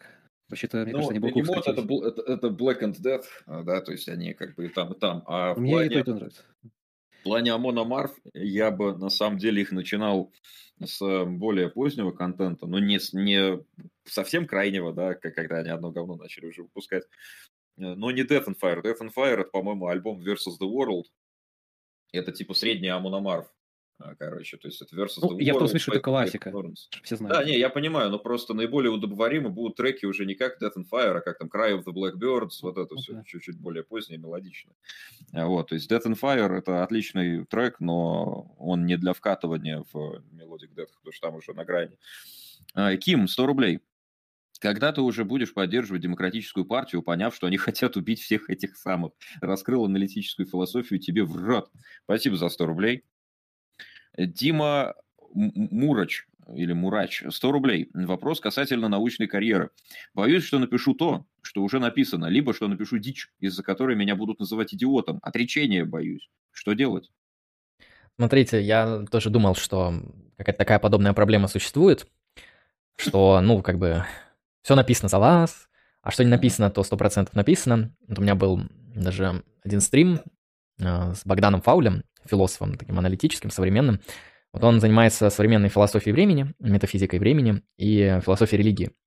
И он говорит, он занимался какой-то проблемой, связанной с философией религии, каким-то интересным аргументом, связанным с, по-моему, ну вот с, с проблемой зла. Те, кто знаком с философией религии, что там ему какой-то интересный ход мышления пришел. И он, в общем, ну, что-то написал, но еще не опубликовал. И, в общем, произошло так, что точно такой же ход мышления опубликовал какой-то философ, причем довольно серьезный, престижный, не помню имя, а, в Австралии. Вот. И получается, что он как бы опоздал. то есть это такой интересный момент, что если бы они одновременно опубликовались, то это был бы спор, как у Лейбница и Ньютона, кто, кто там раньше открыл вот это математическое исчисление, кто матанализ раньше изобрел. В итоге сейчас мы говорим, что и тот, и другой. А поэтому такие проблемы могут произойти. Я думаю, это очень статистически, конечно, статистически это очень редко бывает, но звучит просто необычно. Смотри, по поводу новизны. Если мы говорим о российском академическом сообществе, если ты не говоришь сейчас там про Запад, если ты не будешь поступать, там, не знаю, Кембридж, Оксфорд, UCLA или какие-то такие вот э, крутые вузы на философию или что-то подобное, э, то у нас в России непаханное поле по огромным-огромным областям. Особенно это касается аналитической философии. То есть вот я ездил на конференцию в Москву, как раз где у меня был доклад про там, метаэтику, моральный натурализм, и я там общался с одним человеком, который сейчас занимается эм, аналитической эпистемологией и конкретно эпистемологией добродетелей. Вот это такой, в общем, раздел современного такого аристотелизма, который связан не с моральными добродетелями, а с эпистемическими добродетелями. А, в чем плюс исследования данной темы? На Западе на эту тему уже написано, ну, на самом деле, немало. Хотя и немного, но есть много чего интересного. В России нет ничего. Ни на русском, ни на каком-то еще. То есть вы можете брать тему, черпать из нее множественные ресурсы и для статей, и для диссертации, и для чего-то еще.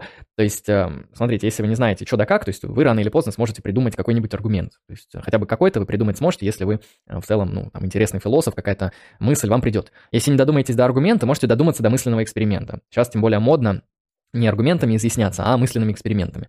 Вот э, Томас Нагель, он вошел в историю философии, такой современный нью-йоркский философ, э, своей статьей про летучую мышь, которая, ну, очень простая, и там просто содержит такой небольшой, достаточно иллюстративный мысленный эксперимент. То есть, возможно, рано или поздно вам придет в голову какой-нибудь прикольный мысленный ход, который вы вот изобразите и объясните, что он значит. Это тоже будет вполне себе достаточное научное исследование. Э, вы можете сделать еще хитрее. Можете взять какие-то две ранее не пересекающиеся области философии, например, э, метаэтику и философию науки и попробовать какие-то аргументы из философии науки натянуть на метаэтику. Или взять, например, антологию а, и нормативную этику. Какие-то аспекты там антологии, не знаю, там разделение на партикулярии и универсалии, натянуть на нормативную этику. Что-нибудь там из этого получится. То есть рано или поздно, если вы будете анализировать разные области философии, вы увидите точки синтеза, которые можно интересно продумать а, ходы мышления, которые вы сможете развить. И это уже будет достаточно. То есть не думайте, что все за вас написано, это очень серьезная иллюзия, во-первых, потому что не везде все написано, не везде все переведено, не везде все происследовано, это раз. А даже если что-то где-то переведено и происследовано, всегда вы можете взять много различных областей философии и попробовать их соединить в какой-то интересный синтез. Потому что вот вы можете почитать эту работу, а, такую, которая синтетическая во многом, Филиппа Петтита «Республиканизм». Э, вы можете сказать, ну вот Филипп Петтит, там крутой философ, проработанный у него труд и так далее, но весь его труд, он построен на множестве теорий из разных областей, которые просто сплетены в одну единую работу по политической философии, да, потому что там он исходит из конституционализма, из компатибилизма, из, эм, я не помню, это, там какой-то теории международных отношений, которая там философия тоже развивается, и так далее. То есть все его идеи, они как бы не новинка, ну и сам республиканизм это не новинка, но вот его работа считается вполне себе там крутой, академической, цитируемой и так далее. я не думаю, что вы, если вы будете долго заниматься заниматься философией, не сможете что-то подобное э, придумать и красиво оформить. А то, что вы, ну, напишите что-то, что вас не поймут, ну, Дэвида Чалмерса с его там трудной проблемой сознания, когда он там в конце 90-х ее на докладе опубликовал, сначала тоже не поняли, подумали, что это там банально, тривиально, ха-ха-ха, как будто непонятно, что сознание можно исследовать эмпирически и философски, зачем это как-то отдельно подчеркивать. Ну, сейчас Дэвид Чалмер считается одним из самых вот, популярных философов в мире, вообще там, так сказать, крутым. Так что иногда в академическом сообществе популярными становятся вещи, которые, ну, на самом деле не, не гиперсложные с точки зрения мышления. Так что а, не бойтесь пробовать. Понятно. Так, следующий вопрос. Гей-оргий, 100 рублей. Продолжаю писать альбом. Есть задумка про песню. Язычник тонет в реке, уходя купаться, не поблагодарив за, за воду богов. Дай название или строчку, или мотив, похуй. Э, ну, на король и шут похоже, если честно. Не знаю.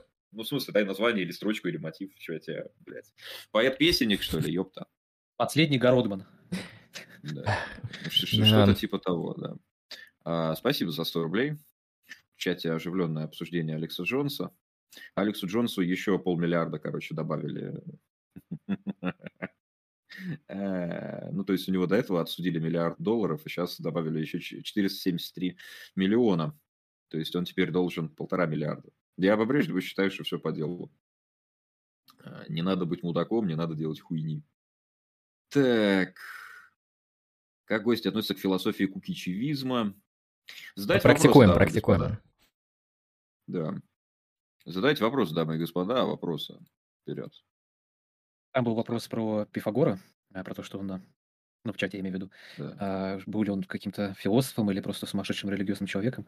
А, тут вы понимаете, все довольно непросто из-за того, что мы вообще мало знаем чего-то подлинного про Пифагора. Очевидно, что большинство произведений, которые он приписывает, еще и Диоген а, Лаэртский писал, и очень много разных доксографов, большинство произведений написали его ученики. Платон купил часть его сочинений, около 20 штук, э, когда он был на Сицилии как раз, познакомился с ними.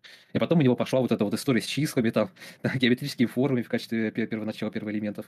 То есть он довольно хорошо с этим познакомился, но, по-видимому, по-моему, даже и Платон познакомился не с, а, как говорят, первоисточником а, Пифагоровой мудрости, а с чем-то наподобие вырисок на тему Пифагора. То есть э, большинство э, его зафиксированных свидетельств, э, ну, свидетельств о нем, или большинство его работ, они приписаны к более позднему периоду, например, неоплатоников, вот та же самая жизнь Пифагора, про которую я говорил. Какие-то моменты, видимо, были добавлены теми же самыми платониками, чтобы оправдать свою собственную философию, но религия у него действительно присутствует, и если сказать, что большинство его учеников были сектантами, я думаю, это не будет привлечением, и то, что случилось, скажем, в Метапонте, когда местное население подняло восстание против а, элиты, которая была замещена пифагорейцами, а, это как бы тоже говорит о том, что там была какая-то серьезная политика, философское учение, а, вот, э, захватившему людей. А, в какой-то, в какой-то мере а, можно сказать, что вот это Э, религиозная часть его учения, она всегда была присуща любой философии, абсолютно в античности, потому что э, ни один из э, философов, наверное, пожалуй, кроме, вполне возможно, там, Демокрита или Эпикура, не удаляли ни, ни богов, ни божественное, то есть специально, да, оттуда. Хотя и они тоже, те же самые философы, писали про э, божественные основы, вот, так или иначе. Э, вот хороший пример, кстати, из истории. Э, Лукьян э, Самостатский он сообщает сведения Гиппобота о Минидеме. Минидеме киники, не платоники. Вот э, Минидем, он э, проворачивал довольно любопытную вещь. Он, во-первых, говорил, что он шпион богов, он приходит к людям, чтобы разведывать их грязные секреты, ковыряться в их шкафах со скелетами и докладывать все наверх. И он демонстрировал это довольно сообразно. Он одевал плащ и ну, костюм, да, такой, Аида, ходил по городам и говорил, вот, я пришел от Аида э, вести надзор над грешниками. И люди ему довольно так э, верили, довольно сильно, вот, потому что действительно киническое учение во многом было построено на такой вот божественной традиции. То есть я имею право указывать тебе твое место не потому, что я какой-то очень умный человек, а потому что я следую зову богов. Вот. Так что как-то так. Понятно. Так, пришел донат. Дима Муроч, 100 рублей. Я с Украины. Хочу связать свою жизнь с философией, так как это единственное, что мне заходит. Сам же я юрист. Ну, что можете сказать за философию права? Есть перспективы? Марго, я тебя люблю про себя. Спасибо за 100 рублей. Да, с философией права, права. С философией права сейчас в целом неплохо. Аналитическая философия права довольно интересная. Ну, я как минимум могу тебе три сейчас школы выделить, ну, три подхода, скажем, школы сейчас вообще не принято говорить. Это там современный юс-натурализм, наподобие Джона Финниса, это современный юрпозитивизм, ну, я думаю, если ты юрист, ты об этом знаешь, наподобие там, э, как его там зовут, там, Хох, не, не помню фамилию, вспомню, потом скажу. Э, хотел сказать Кёльзе, но это другое. А, вот, и там правовой реализм, где право, оно как бы не является каким-то особо позитивным, да, каким-то государственным источником, и оно не является более того, этическим каким-то объектом, как естественное право. Право, вот оно реализуется в конкретных судебных решениях конкретных судей. Там, правда, проблема вот этой вот третьей теории, то, что она... В общем, она очень плохо описывает реальность правовую, вот за пределами Америки, за пределами США. Потому что в США это может быть, да, может быть, в США суды, они очень даже вот, э, заключают в себе такую правотворческую функцию, и реальный судебный процесс — это вот то что, то, что происходит в суде, и право, оно вот живет, обитает, реализуется в реальных судебных решениях конкретных судей, это там задает какие-то, может, прецедентные формы и так далее, это влияет там, на правосудие, но это как-то очень плохо работает там даже в Европе, то есть не говоря уже там о России и а, других, может быть, странах а, там, дальше к востоку. Поэтому с философией права неплохо. Э, смотри, ну как раз ты тут можешь себе что-то подобрать, потому что если тебя интересует такой вот, можно сказать, правовой элиминативизм, где право, оно пытается проэлиминироваться с каких-то каких таких конкретных форм, э, точнее, наоборот, с каких-то таких высоких абстракций наподобие там про, правильных норм, там неправильных норм, да, этических аспектов, до вот что происходит здесь сейчас, тогда тебе ближе будет, конечно, третья теория, советую сразу исследовать труды правовых реалистов в философии права, там много чего интересного написано, а, ну, учитывая, что все на английском, ну, для этого будет как раз тебе почва для изучения там, и для анализа этого всего. Если тебе интересно вот право как что-то, что должно соответствовать некоторой нормативной реальности, если ты считаешь, что право и нормативная этика, они очень тесно связаны, и что не может быть такого, что право есть, а этики нету, и что право — это что-то, что должно, ну, позитивное право имеется в виду, работать по принципу этическому. То есть этика — это как бы а, дух закона тот самый, да, который производит конкретные правовые нормы, и нужно исследовать не букву закона, потому что она меняется постоянно, да, это такая рандомная вещь, куда он почитал, туда и пошло. А нужно исследовать дух закона, а, который был основанием нормативным этого права. Тогда, если тебе такое ближе, тогда исследуй, конечно, use Юс натурализм. Ну, вот как-то так. То есть с философией права неплохо. Просто смотри, что тебе ближе. Тебе ближе вот именно в праве то, что связано с юриспруденцией, да, то, что связано там с реал практик. Или тебе в праве близок его такой теоретико-этический компонент, который вот э, нормативность права устанавливает, когда мы можем, например, задавать такие вопросы, а легитимен ли этот закон? Потому что для юридического позитивиста легитимный или нелегитимный закон – это бессмысленная категория. Потому что если закон издан а, сувереном в рамках процедур которые предназначены для издания законов, то есть закон издан надлежащим образом от суверена, то его нельзя назвать нелегитимным. То есть нелегитимен только тот закон, который издан в результате ненадлежащих процедур. А, вот. Но если тебе кажется, что легитимность это что-то, что вот больше, чем просто следование там, парламентским процедурам и прочим, прочим таким юридическим, техническим аспектам, то есть тебя легитимность интересует этическая, тогда вот поизучай а, Джона Финниса. Он, кстати, на русский переведен, можно там много информации узнать. Поэтому область вполне себе перспективная, там очень много сейчас всего. А, так что смотри. Вот интересный заход на анализ э, философии права в аристотелизме, потому что сейчас очень модно, особенно вот в нормативной этике, это аристотелизм, ну, этика добродетели, да, в широком смысле, там и Макентайр, и вот всякие такие вот авторы, эм, Нусбаум, они очень неплохо сделали серьезный вклад в этику добродетеля Аристотеля. И вот этика добродетеля Аристотеля, она в том числе пытается осмыслить не только вот этическую и политическую часть, но и правовую. И вот там я каких-то особых работ не читал, то есть я просто слышал, что такое есть, и оно там сейчас очень активно развивается, поэтому советую тебе тоже обратиться вот к аристотелизму в философии права. Вероятнее всего, там найдешь тоже э, всякие интересные заходы. Ну, вот как-то так отвечу. Понятно. А, следующий вопрос. Гей Орджи, 100 рублей. Стрим залагал, ничего не услышал. Ну, давай так. Есть задумка на песню, где язычник пошел купаться и не утонул, потому что поблагодарил воду. Дай э, строку или напев.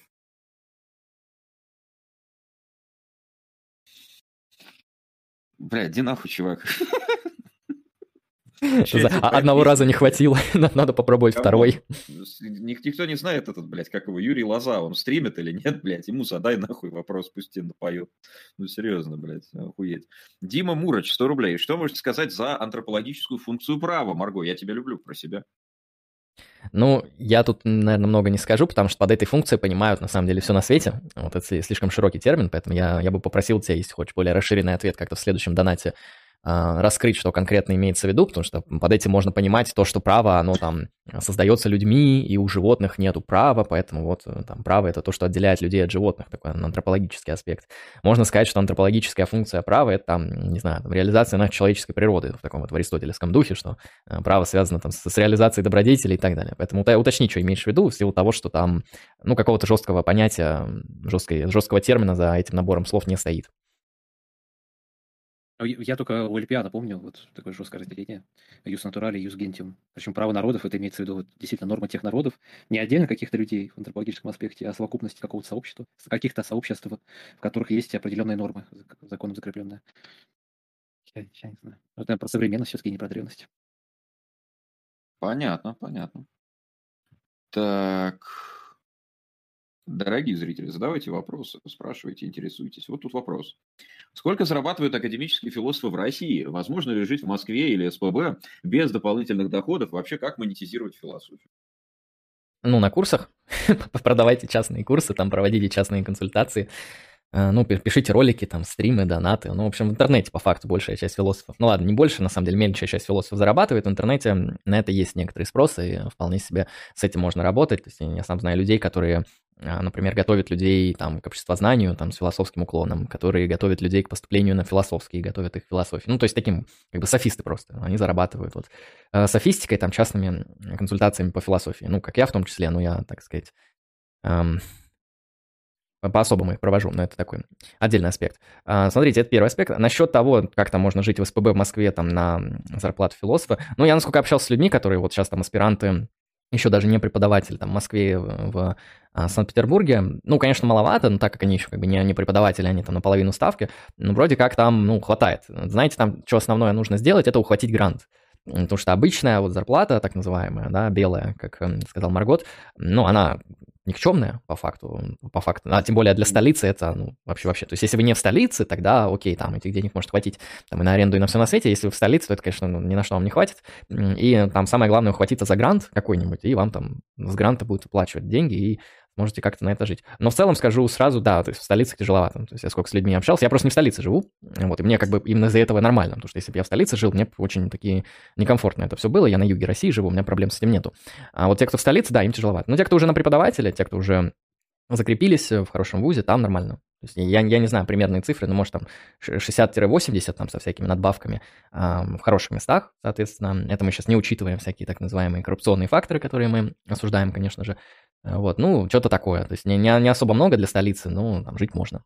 из того, что я знаю. Опять же, зависит от места и от университета. Это я сейчас говорю там, ну, за МГУ, да, где в целом довольно серьезное место, и туда не так просто попасть даже на не только на преподавательские должности, там в МГУ тяжело попасть даже на, на студента, то есть туда не каждого возьмут, и там, отбор довольно жесткий. Вот как-то так. В основном в интернете. Да, надо еще... Ага. Андрей? Да, договорил, да. Я хотел сказать, просто в основном в интернете какой-то дополнительный заработок ищут, там какие-то курсы продают и как-то на этом выживают. Да, я бы хотел еще добавить, э, тоже очень важная вещь, что э, видите ли, как выглядит сейчас э, устройство в ВУЗе. Вы подписываете контракт на один учебный год, и если вам этот контракт не продлят, то вы пойдете на улицу. Вот. И это довольно частое явление, на самом деле. И продаваться могут к чему угодно, абсолютно. То есть, если у вас там не будет достаточно количества работы, или они будут недостаточно хорошо оформлены, или зав кафедру не понравится ваше поведение, или еще что-то в этом роде, то вас могут просто уволить. Так что я бы не очень рассчитывал на этот праксис. Лучше найти какой-то дополнительный вариант работы. Ну да, там тем более вам в, в чате советуют про жить в бочке. Ну, если живете в бочке, то вам хватит не только зарплаты философа, вам можно и без зарплаты жить, мягко говоря. Так что можно и так. Юноша Понятно. Понятно. Инструктор по римингу, 1 доллар. Вопрос ко всем. Кто знает украинского философа Олега Хаму? Ездил во Францию, сдавал экзамен, чтобы ему позволили считаться специалистом по Декарту. Э, ну, если бы кто-то рандомно сказал бы э, Олег Хама, я решил бы, что речь идет про этого бородатого, короче, исполнителя, который мороженое рекламировал. Ну, нет, я не знаю философа Олега Хаму, я вбил сейчас в Википедии, действительно такой есть, и вроде бы это как бы, ну, академический, нормальный академический философ. Да, это а, я знаю его из тусовки Баумейстера, потому что, ну, они там, походу, коллеги, друзья, братки, и там я смотрел с ним несколько записей и с Баумейстером. Ну, а обычный академический философ вполне себе. Он вроде как раз Декартом и занимается, как написал Донатор. Еще, по-моему, чем-то, ну, вот на, Декарте он нормально. Нормальный философ. То есть я, я не читал его работ, но вроде ну, то, что называется обычный ординарный философ. Э, слушать можно. На Ютубе есть с ним всякие выступления на русском, на украинском языках. Вот как раз можете посмотреть. Вполне слушать можно, если вам тема интересна. Понятно. А, гей Орджи, 100 рублей, привет.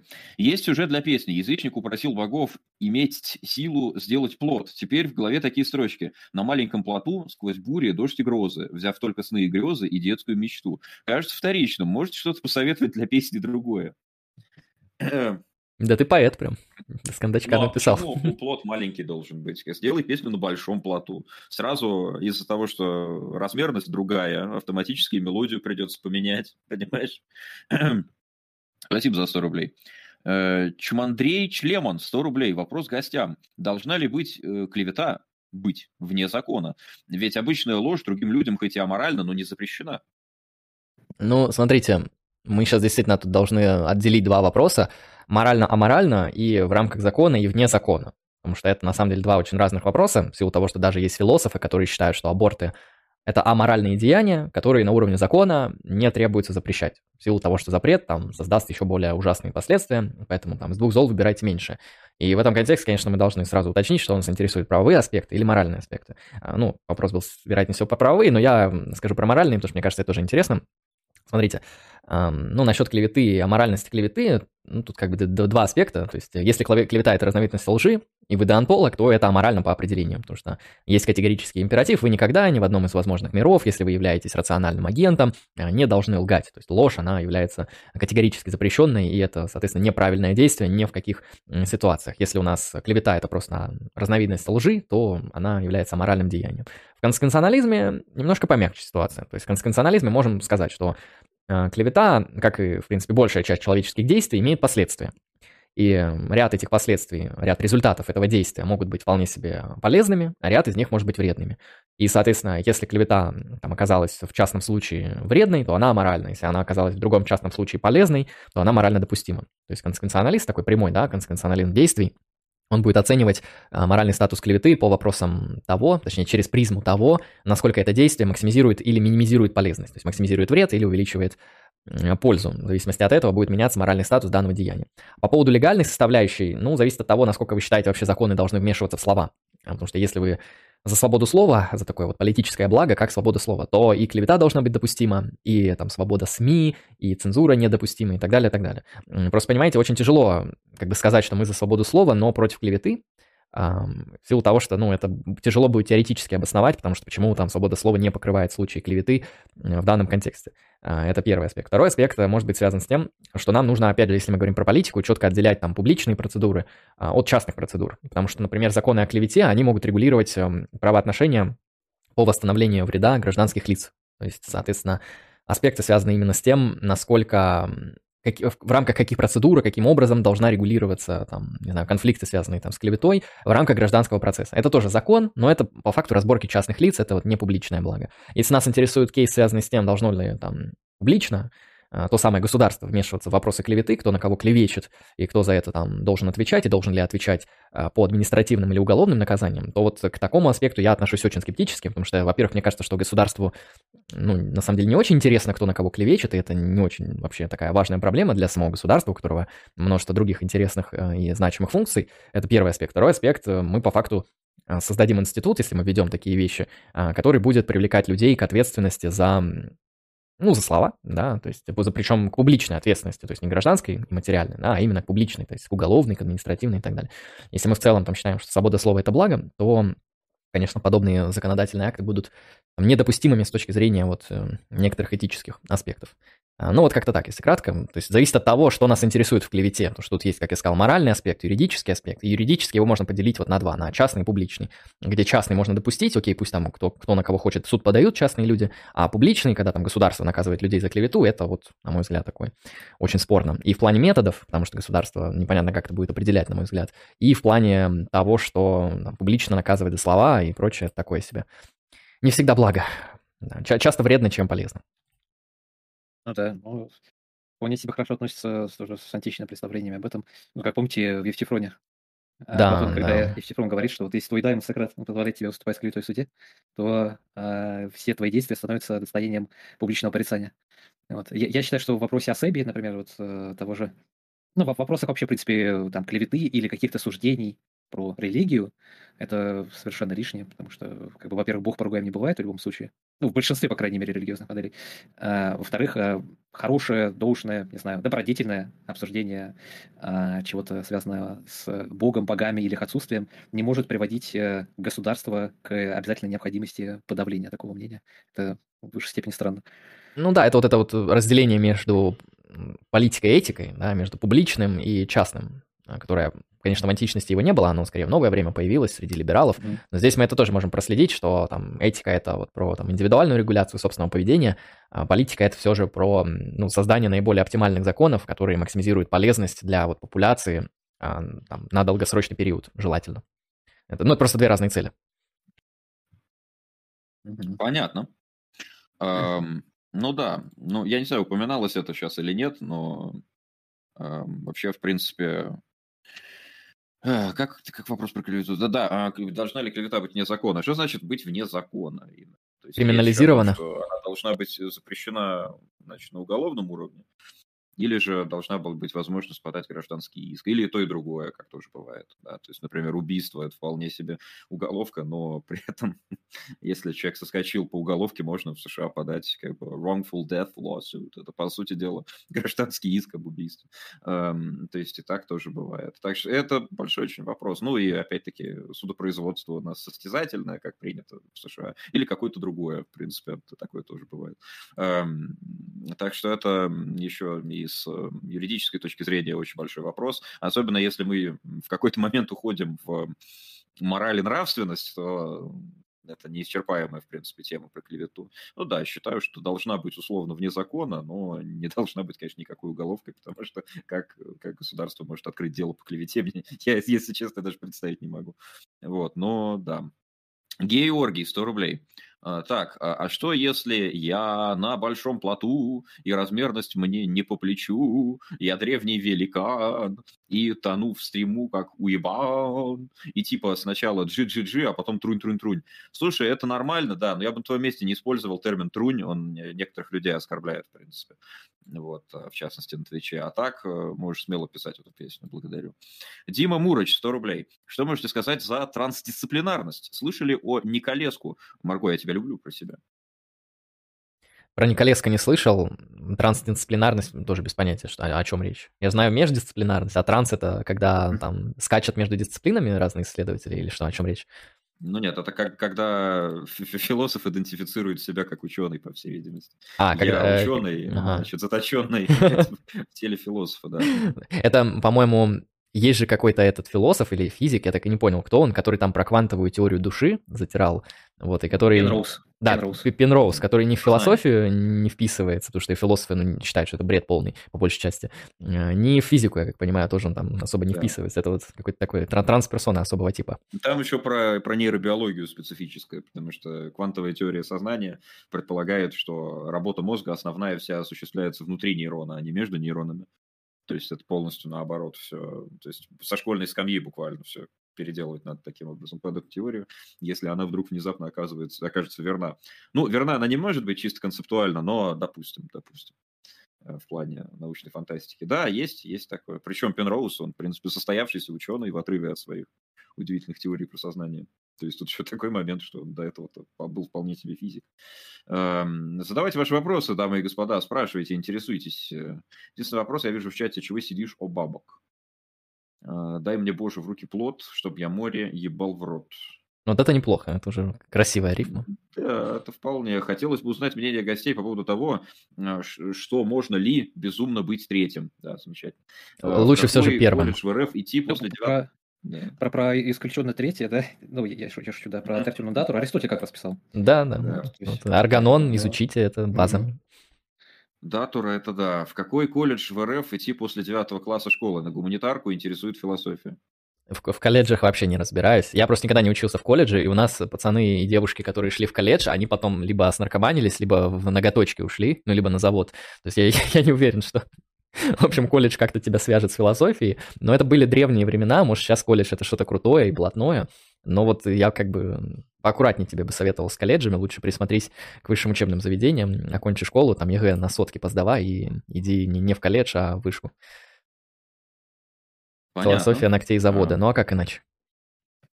Так, Кукш, 1 доллар, ссылка, тайм-код. Сегодня YouTube или ТГ? Сегодня YouTube, потому что сегодня четверг. Если сегодня YouTube, то go YouTube, если ТГ, то ТГ. Окей, сейчас внесу. А пока я вношу, я зачитаю следующий вопрос из чата.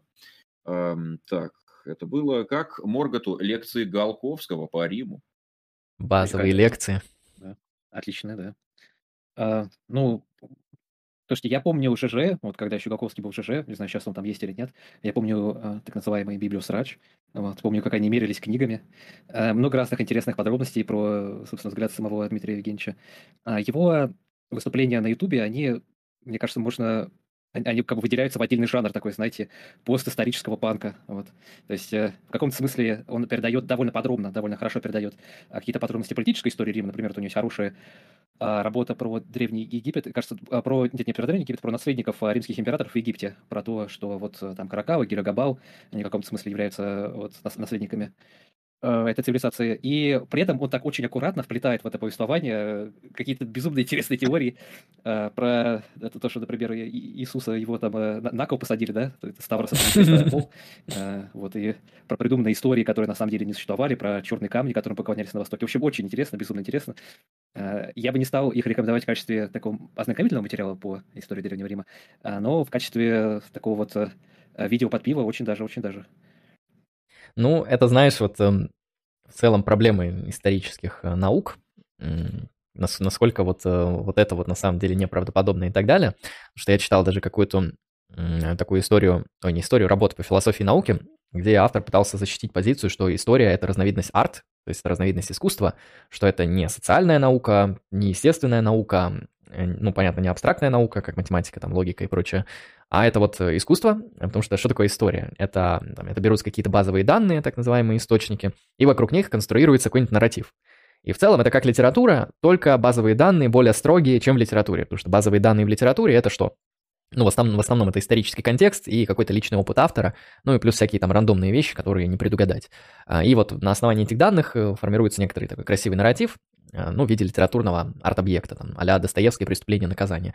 И вот история там защищалась именно таким же образом, что есть какие-то данные, да, по поводу этих данных есть консенсус, вот эти, там, не знаю, источники были, эти не были, эти документы есть, этих нету, э, эти надо читать вот такой строчкой, эти другой, но как их интерпретировать, это уже настолько как бы, открытый вопрос, и разные интерпретации, они по-разному правдоподобны, эта степень правдоподобия не может быть оценена с помощью теоретических добродетелей, там, наподобие, не знаю, принципа простоты, там, в принципе, там, какого-то особого наилучшего объяснения, вот то, что ценят в современной философии науки, что единственное, как это мы можем оценить, насколько это складно сказано. Ну, а это такой достаточно литературно-эстетический критерий, поэтому в каком-то смысле вот этот Голковский, о котором была речь, он, возможно, он действительно занимается искусством, но тут проблема заключается в том, а насколько вся остальная история, она не искусство.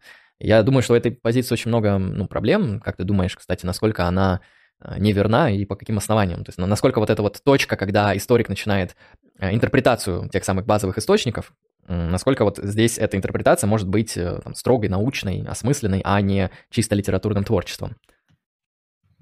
Интересный вопрос. В отношении древности как раз-таки это более близко к тому, что вы, Андрей, сказали. То есть Криво — это муза, и, соответственно, заведует в некотором смысле искусством.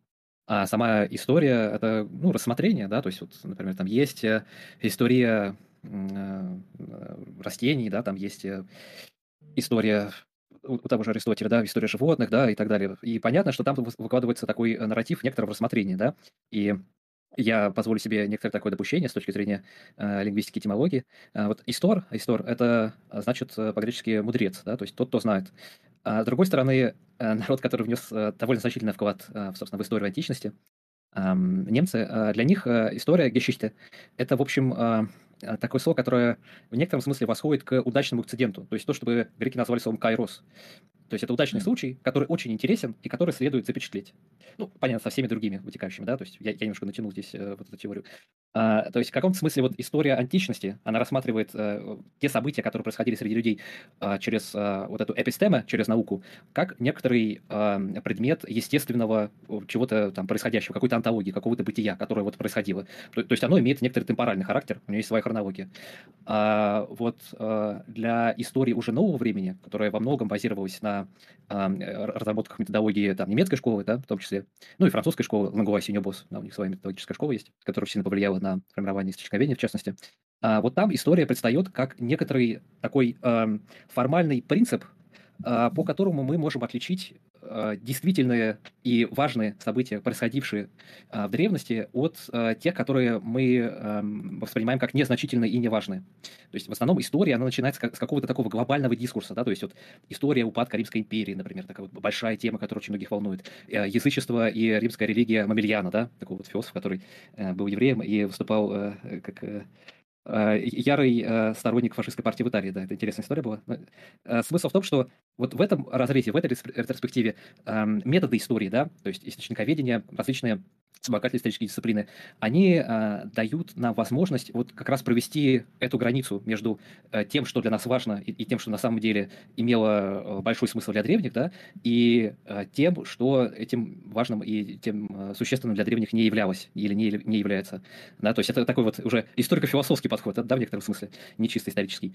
А, и когда история выросла уже вот из этого образа мысли, когда она встала на ноги в конце 19 века, начале 20 века, и в частности, когда даже появилась э, школа Анавов э, с ее заметными представителями, там, э, вроде Жака Легофа, а, история вроде бы опять в философском аспекте вернула тот самый нарратив просто рассказывания, просто перечисления чего-то. Да? То есть, если вы посмотрите работы Жака Легофа, то там будет очень мало ссылок. Это просто такой нарратив, такая вот рассказанная история. Он, конечно, ссылается там на работы в течение, например, цивилизации Средневекового Запада, но они там не настолько детально, не настолько формально прописаны. Да? То есть, он а, возвращает историю повседневности. А, раньше она была забыта, раньше были важны только политические события. Сейчас очень много книг выходит и до сих пор там а, по теме того, как жил там древний римлянин. Вот день простого времени на 30 минут, видео на ютубе, да? Или, например, э, в чем, э, в чем заключалась э, там история Булы Феликса, такого римского разбойника. И, видимо, эта смена векторов, она связана как раз со сменой такого глобального, что ли, интереса людей в истории. То есть, если раньше люди заходили в какой-нибудь книжный магазин, искали какую-то книгу по истории и хотели узнать, как все было на самом деле, то сейчас это больше такие вот истории вроде анекдотов, которые собирают уже в поздней античности. То есть такие забавные, забавные собрания сочинений, забавные истории, которые можно рассказать как некоторый урок, да, то есть как некоторое пропедевтическое или поэдистическое э, вот такое введение, да, или для обоснования своей позиции. Вот. Я, я думаю, что я правильно вас понял. Угу. Ну да, достаточно интересно. Вот и история как поучение звучит, звучит неплохо. Э, ну, я часто даже замечаю, что иногда философы даже они чем-то подобным занимаются. Вот у философов есть какая-нибудь концепция, не знаю, там, политической философии, ну, там, взять либертарианцев, да, вот либертарианцы, они а, считают, что можно построить э, политически правильное с моральной точки зрения общество, которое будет либо не содержать государство, либо это государство будет э, там абсолютно ограниченным, минимальным, а, и заниматься какими-то там самыми такими базовыми функциями, как считает Нозик. Ну, левые либертарианцы, они, конечно, расширяют э, деятельность этого государства, но пока мы вынесем их за скобки. Вот, и кажется, ну вот теория, да, там построенная либо на принципе самособственности, либо на эм, non-aggressive принципе, либо на каких-то еще основаниях, и вот все. То есть, ну, как бы берите просто эту теорию, что-то с ней там делайте, там, исследуйте ее теоретически и прочее. Но тут неожиданно либертарианцы начинают искать либертарианство в истории. И они начинают такие говорить, вот а ранняя Америка, там Америка так называемого Дикого Запада, это либертарианство, потому что там нету стейт, там нет вот этого вот государства, по крайней мере, до какого-то периода, и поэтому вот э, ранний Дикий Запад — это, конечно, либертарианская такая вот форма существования. А вот Хоппи он тоже довольно интересно, он находит либертарианство, ну или как бы э, с его точки зрения мир, он жил в либертарианстве до того, как началось новое время и появились национальные государства. То есть вот средневековье это с его точки зрения такой идеальный пример, ну практически идеальный пример либертарианства, потому что, ну что такое средневековье, это множество всяких э, центров силы, это множество всяких графов, князьев, вот, там, где много судов, вот, э, там куча частных судов, там церковные, королевские, графские, портовые и прочее, прочее. И вот такая вот дикая децентрализация, где там разные налоги, разные законы, разная валюта, разные искусства, там разные диалекты, вообще все разное, все не гомогенизировано, все на таких вот территориях как-то существует, и вот это вот либертарианство. И по факту история начинает играть такую дополнительную роль, ну, не знаю, что ли, Э, роль, которая будет объяснять, почему ваша теория правдоподобнее, чем кажется на первый взгляд. Потому что вот вы говорите, либертарианство это странно, но на самом деле в средневековье было либертарианство и так далее. Поэтому на самом деле mm-hmm. действительно история часто используется вот как э, дополнительное усиление собственной позиции, которая не связана с историей, а связана с какой-то там альтернативной концепцией, в том числе политической. У Жижика замечательная была, замечательная ремарка была по этому поводу в «Геногиде извращенца» второй части, где он говорит про диалогию. А, я так понимаю, это сестра Рэй Фэнса снимали. Короче, не суть. А, он там говорил, что вот э, для многих таких радикальных идеологий, или даже просто для идеологий, претендующих на то, чтобы носить тоталитарный характер, а, для них очень важно, что история, она что-то обосновывает. Что там есть нечто, что обязательно должно прийти к чему-то, и вот это что-то, оно приближается с помощью каких-то вот таких тайных механизмов, таких шестеренок истории, которые проходят через всю, э, через всю хронологию человечества. Это с одной стороны. А с другой стороны, если посмотрим самые ранние произведения историков, ну, исключая Геродота, наверное, Фукидид. Фукидид написал э, свою историю, основываясь на том, что он хотел чтобы люди прочитали, а не на том, как бы это э, было бы объективно, там, не знаю, с точки зрения каких-то митологических аспектов, выражено вот для какой-то вселенской истины. То есть, э, в частности, да, как один из примеров, он описал Гармодия и Аристогедота в первотивном смысле, в оскорбительном смысле, как любовников. Я обсуждаю. И он таким образом вывел вот этих вот э, тираноборцев, да, демократофилов, как какими-то подлецами, да, то есть не как такими свободными борцами, как э, люди горящими идеями, да, а как э, просто обычных банальных любовников, которые поссорились из-за вот э, гей-драмы. И это опять-таки тот же нарратив, который будут использовать в последующие времена другие историки, переписывая или подражая манере э, Фукидида. То же самое будет делать, например, Прокопий в «Истории войн», гораздо позже уже в Византийской империи. Э, то же самое будет делать историки раннего Средневековья, да, вроде э, там Вилдуэна, который будет описывать взятие Константинополя, то же самое абсолютно. И э, здесь мы видим, что вот такое строгое историческое рассмотрение какого-то предмета, какого-то периода или какой-то общности, это как раз скорее исключение из правил, чем, э, чем э, что-то бытовавшее издревле, э, исказившееся со временем. Понятно. Так, э, следующий вопрос. Следующий вопрос. Гей Орджи, 100 рублей. Идет мужик в суд и говорит, укусила собака, приобретенная до брака. Ему нанесен ущерб. Ответчик, владелец собаки, его законная супруга. Как суд рассудит ущерб? И как будет выплачиваться компенсация, учитывая, что супругуи развелись до решения суда? Мой ответ очень простой. Я не юрист, и я не имею права консультировать по таким вопросам. Поэтому как решит суд, я хуй знает. Но это еще зависит от того, в какой стране, в какой правовой системе, в принципе. Я думаю, что англосаксонская, значит, англосаксонский common law и нормы шариата, они бы порешали здесь совершенно по-разному. Да, поэтому как-то рассуждать в отвлеченных понятиях нет смысла. Я вообще думаю, что донат, наверное, шуточный скорее. Гей Орджи, 100 рублей. Бля, уебался через провод сетевой ставя гитару на стенд. Комп вырубился, я не шучу. Можно снова повторить ответ про собаку? Я проебав. Э, чел, я дал ответ про собаку после того, как ты задонатил значит, э, с, вот этот вот текст, поэтому нихуя ты не проебав. Спасибо за 100 рублей. Так, а дальше у нас подписка. Э, Сухан, спасибо за подписку 16 месяцев. Добрый вечер, Чмук, спасибо за стримы. Добрый вечер тебе и спасибо за подписку, Топич. Так, давайте я вам зачитаю вопрос и э, с этим вопросом отойду минуты на две. Вопрос. Про гниду Спартака все знают. Было ли еще в истории Рима такое, что институт гладиаторов прокол с такими последствиями плохими? Хороший вопрос. Институт, институт гладиаторов в каком смысле? То есть э, просто восстание гладиаторов? Да, конечно, восстание гладиаторов. Ну, имеется в виду, ну, то есть э, Прокол имеется в виду в том смысле, что э, происходила ли какая-то такая хуйня с институтом гладиаторов по типу восстаний гладиаторских, или они там, значит, их наняли, например, враги, блядь, или еще какая-то такая хуйня. То есть, короче, был ли, были ли еще случаи, когда институт гладиаторов подкидывал свинью Римской Республики или, может быть, империи? Вот, сейчас на две минуты отойду. Ну, я понял, да. А, просто я в корне вопроса не очень понимаю, насколько сильно вот восстание гладиаторов, оно э, было здесь триггером, то есть самой важной, ну, или первой причиной того, что случилось в итоге с подавлением восстания Спартака. А, здесь же, понимаете, опять-таки, на мой взгляд, он немножко отличается от э, мейнстримного. А, здесь играла роль э, не вот эта военная кампания, которая длилась совсем недолго, вокруг Везувия в основном, а, а война с Митридатом, то есть Понтийская война. И, на мой взгляд, хронологически здесь все очень хорошо бьется по Риану, например, и по, по Апиану и по некоторым другим источникам, что когда Рим пытается подавить последние очаги, там, да, последние вот эти группировки войск на Восточном фронте, уничтожив Митридата, окончательно решив этот вопрос понтийцами, а тут же а, внезапно в римском государстве вспыхивает восстание Спартака, вдруг спровоцированное фракийским воином, который был захвачен в плен римлянами и который выполнял услуги, скажем так, клиентского наемника, для того, чтобы служить э, понтийцам, да, то есть, э, на мой взгляд, э, здесь э, первая это как раз э, вот эта война. Она, э, я понимаю, что эта точка зрения не очень э, такая серьезная, но так или иначе. Что касается вообще гладиаторов как такого политического фактора, как актора в истории Рима, конечно, они влияли на очень многие вещи. Например, если мы говорим уже про падение республики, то Цезарь, он устраивал гладиаторские бои, и в Э, своей речи Цицерон осуждал его за то, что э, вот он привил римлянам любовь к зрелищам, вместо того, чтобы привить им любовь к демократии, к республиканизму. А, и вот это хлеба и зрелищ в какой-то момент превратилось в фактор политической борьбы. Да? То есть, э, чтобы унять настроение людей, чтобы они как бы немножко забыли о том, что у них есть реальные проблемы, о том, чтобы они забыли, что им нужно участвовать в делах государства, римские императоры и принципсы, они обычно устраивали вот такие вот большие зрелищные мероприятия. А тут же видимо, случилось э, во времена вот э, солдатских, э, во времена так называемого периода солдатских императоров, а, когда некоторые гладиаторы, они участвовали в свержении императоров. Вот. Потом, потом, потом, ну, это, конечно, не, не супер, не супер какая-то важная информация, но гладиаторы, они в какой-то момент, когда римское войско уничтожалось, они становились римскими воинами. Вот, то есть был такой институт. Да и вообще вот этот фактор фактор игр, он э, очень хорошо влиял, ну, так или иначе, он влиял на социальную сферу. А, например, например, у Диона Кассия есть сообщение о том, что Гальба, римский император, который правил совсем недолго, в год четырех императоров, а, он делал из гладиаторов вольноотпущенников, э, чтобы они становились его прислугой.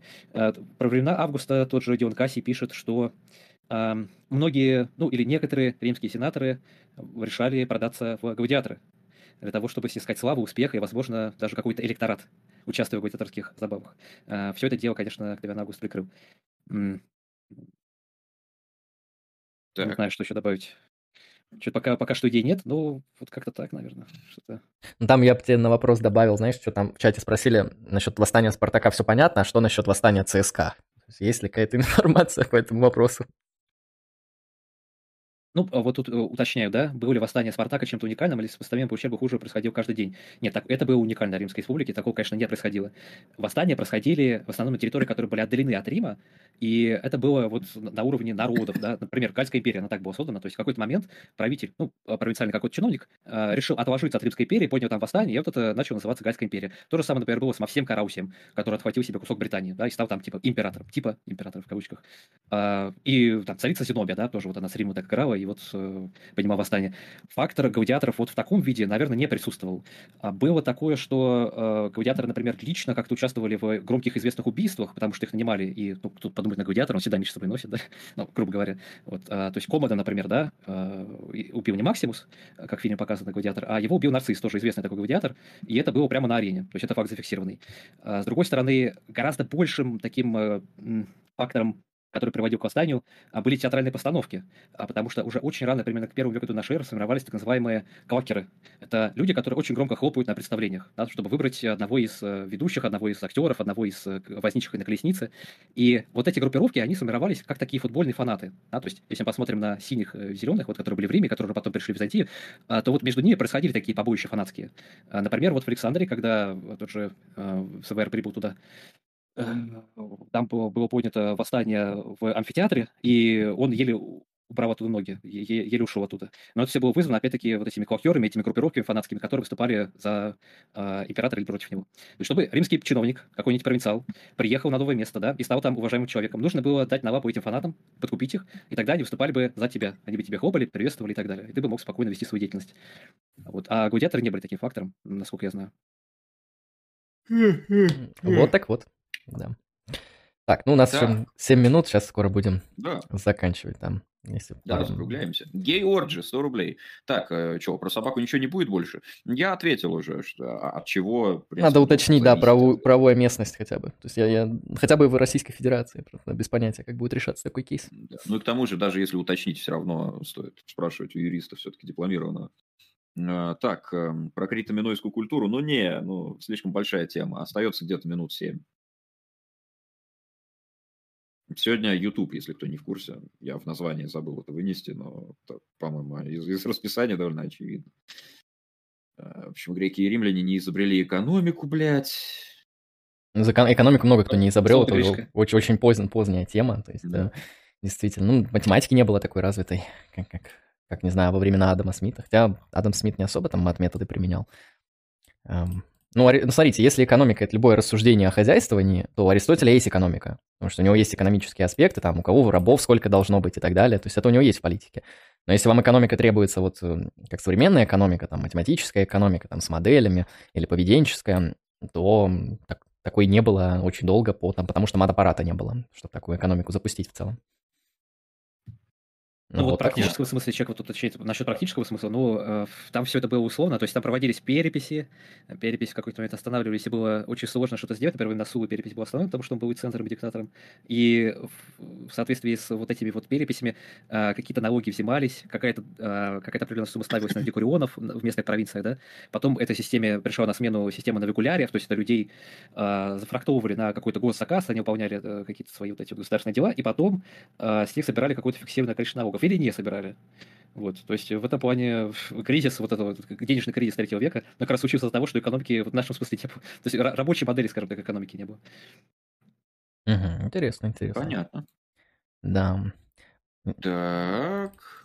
Покидайте, ну, кстати, ну, модеры в чат. Э, покидайте модеры в чат. Ну или я сейчас, наверное, скину в Дискорд ссылочки на канал Маргота и Like Strike Philosophy. Может, кто, если не подписан, чтобы подписались. Будет, так сказать, да. полезно, полезно. Сделаю. Маргот Суперме... Канал называется. А вот я нашел. Отправил в Телеграм. А, да, там контент точно есть по истории. У нас даже с Марготом, по-моему, несколько стримов было. Вот на канале Lucky Strike Philosophy были по философии. И на канале Маргота там тоже очень много интересного контента по истории. Кто не ознакомлен, обязательно ознакомьтесь. Вот так вот. Ну что, там есть какие-то еще завершающие вопросы?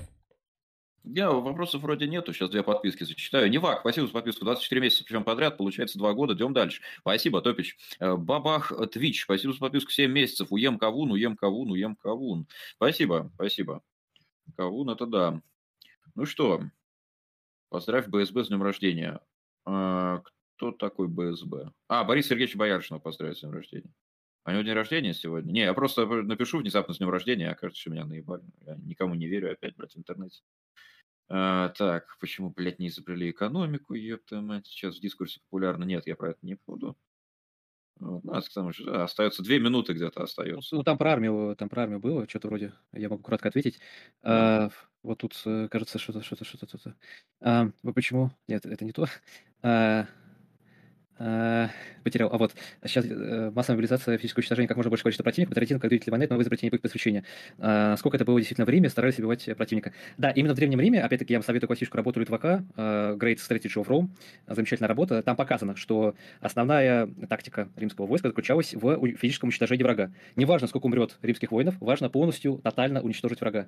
Эта тактика очень радикально поменялась во времена Византии, потому что тогда уже были типа вот эти мишен команд, там были специальные такие небольшие отряды, которые располагались на границах, там была система быстрого реагирования через систему оповещения.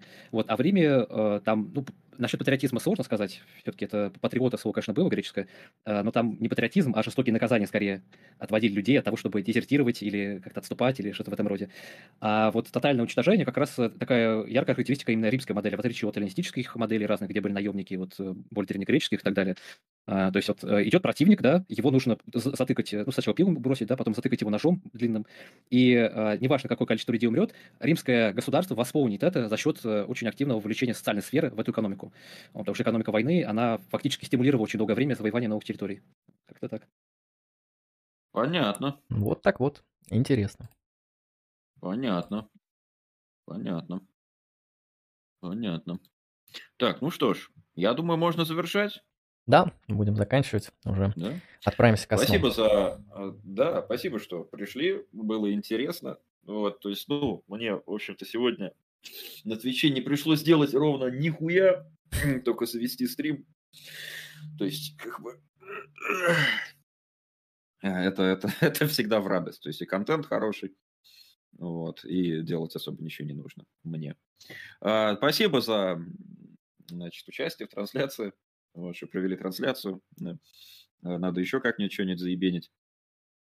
А, ну, как бы и все. Да, тоже да, спасибо да. за организацию, спасибо да. зрителям за вопросы. Вот, поддерживайте в будущем философский исторический контент, ну и не хворайте.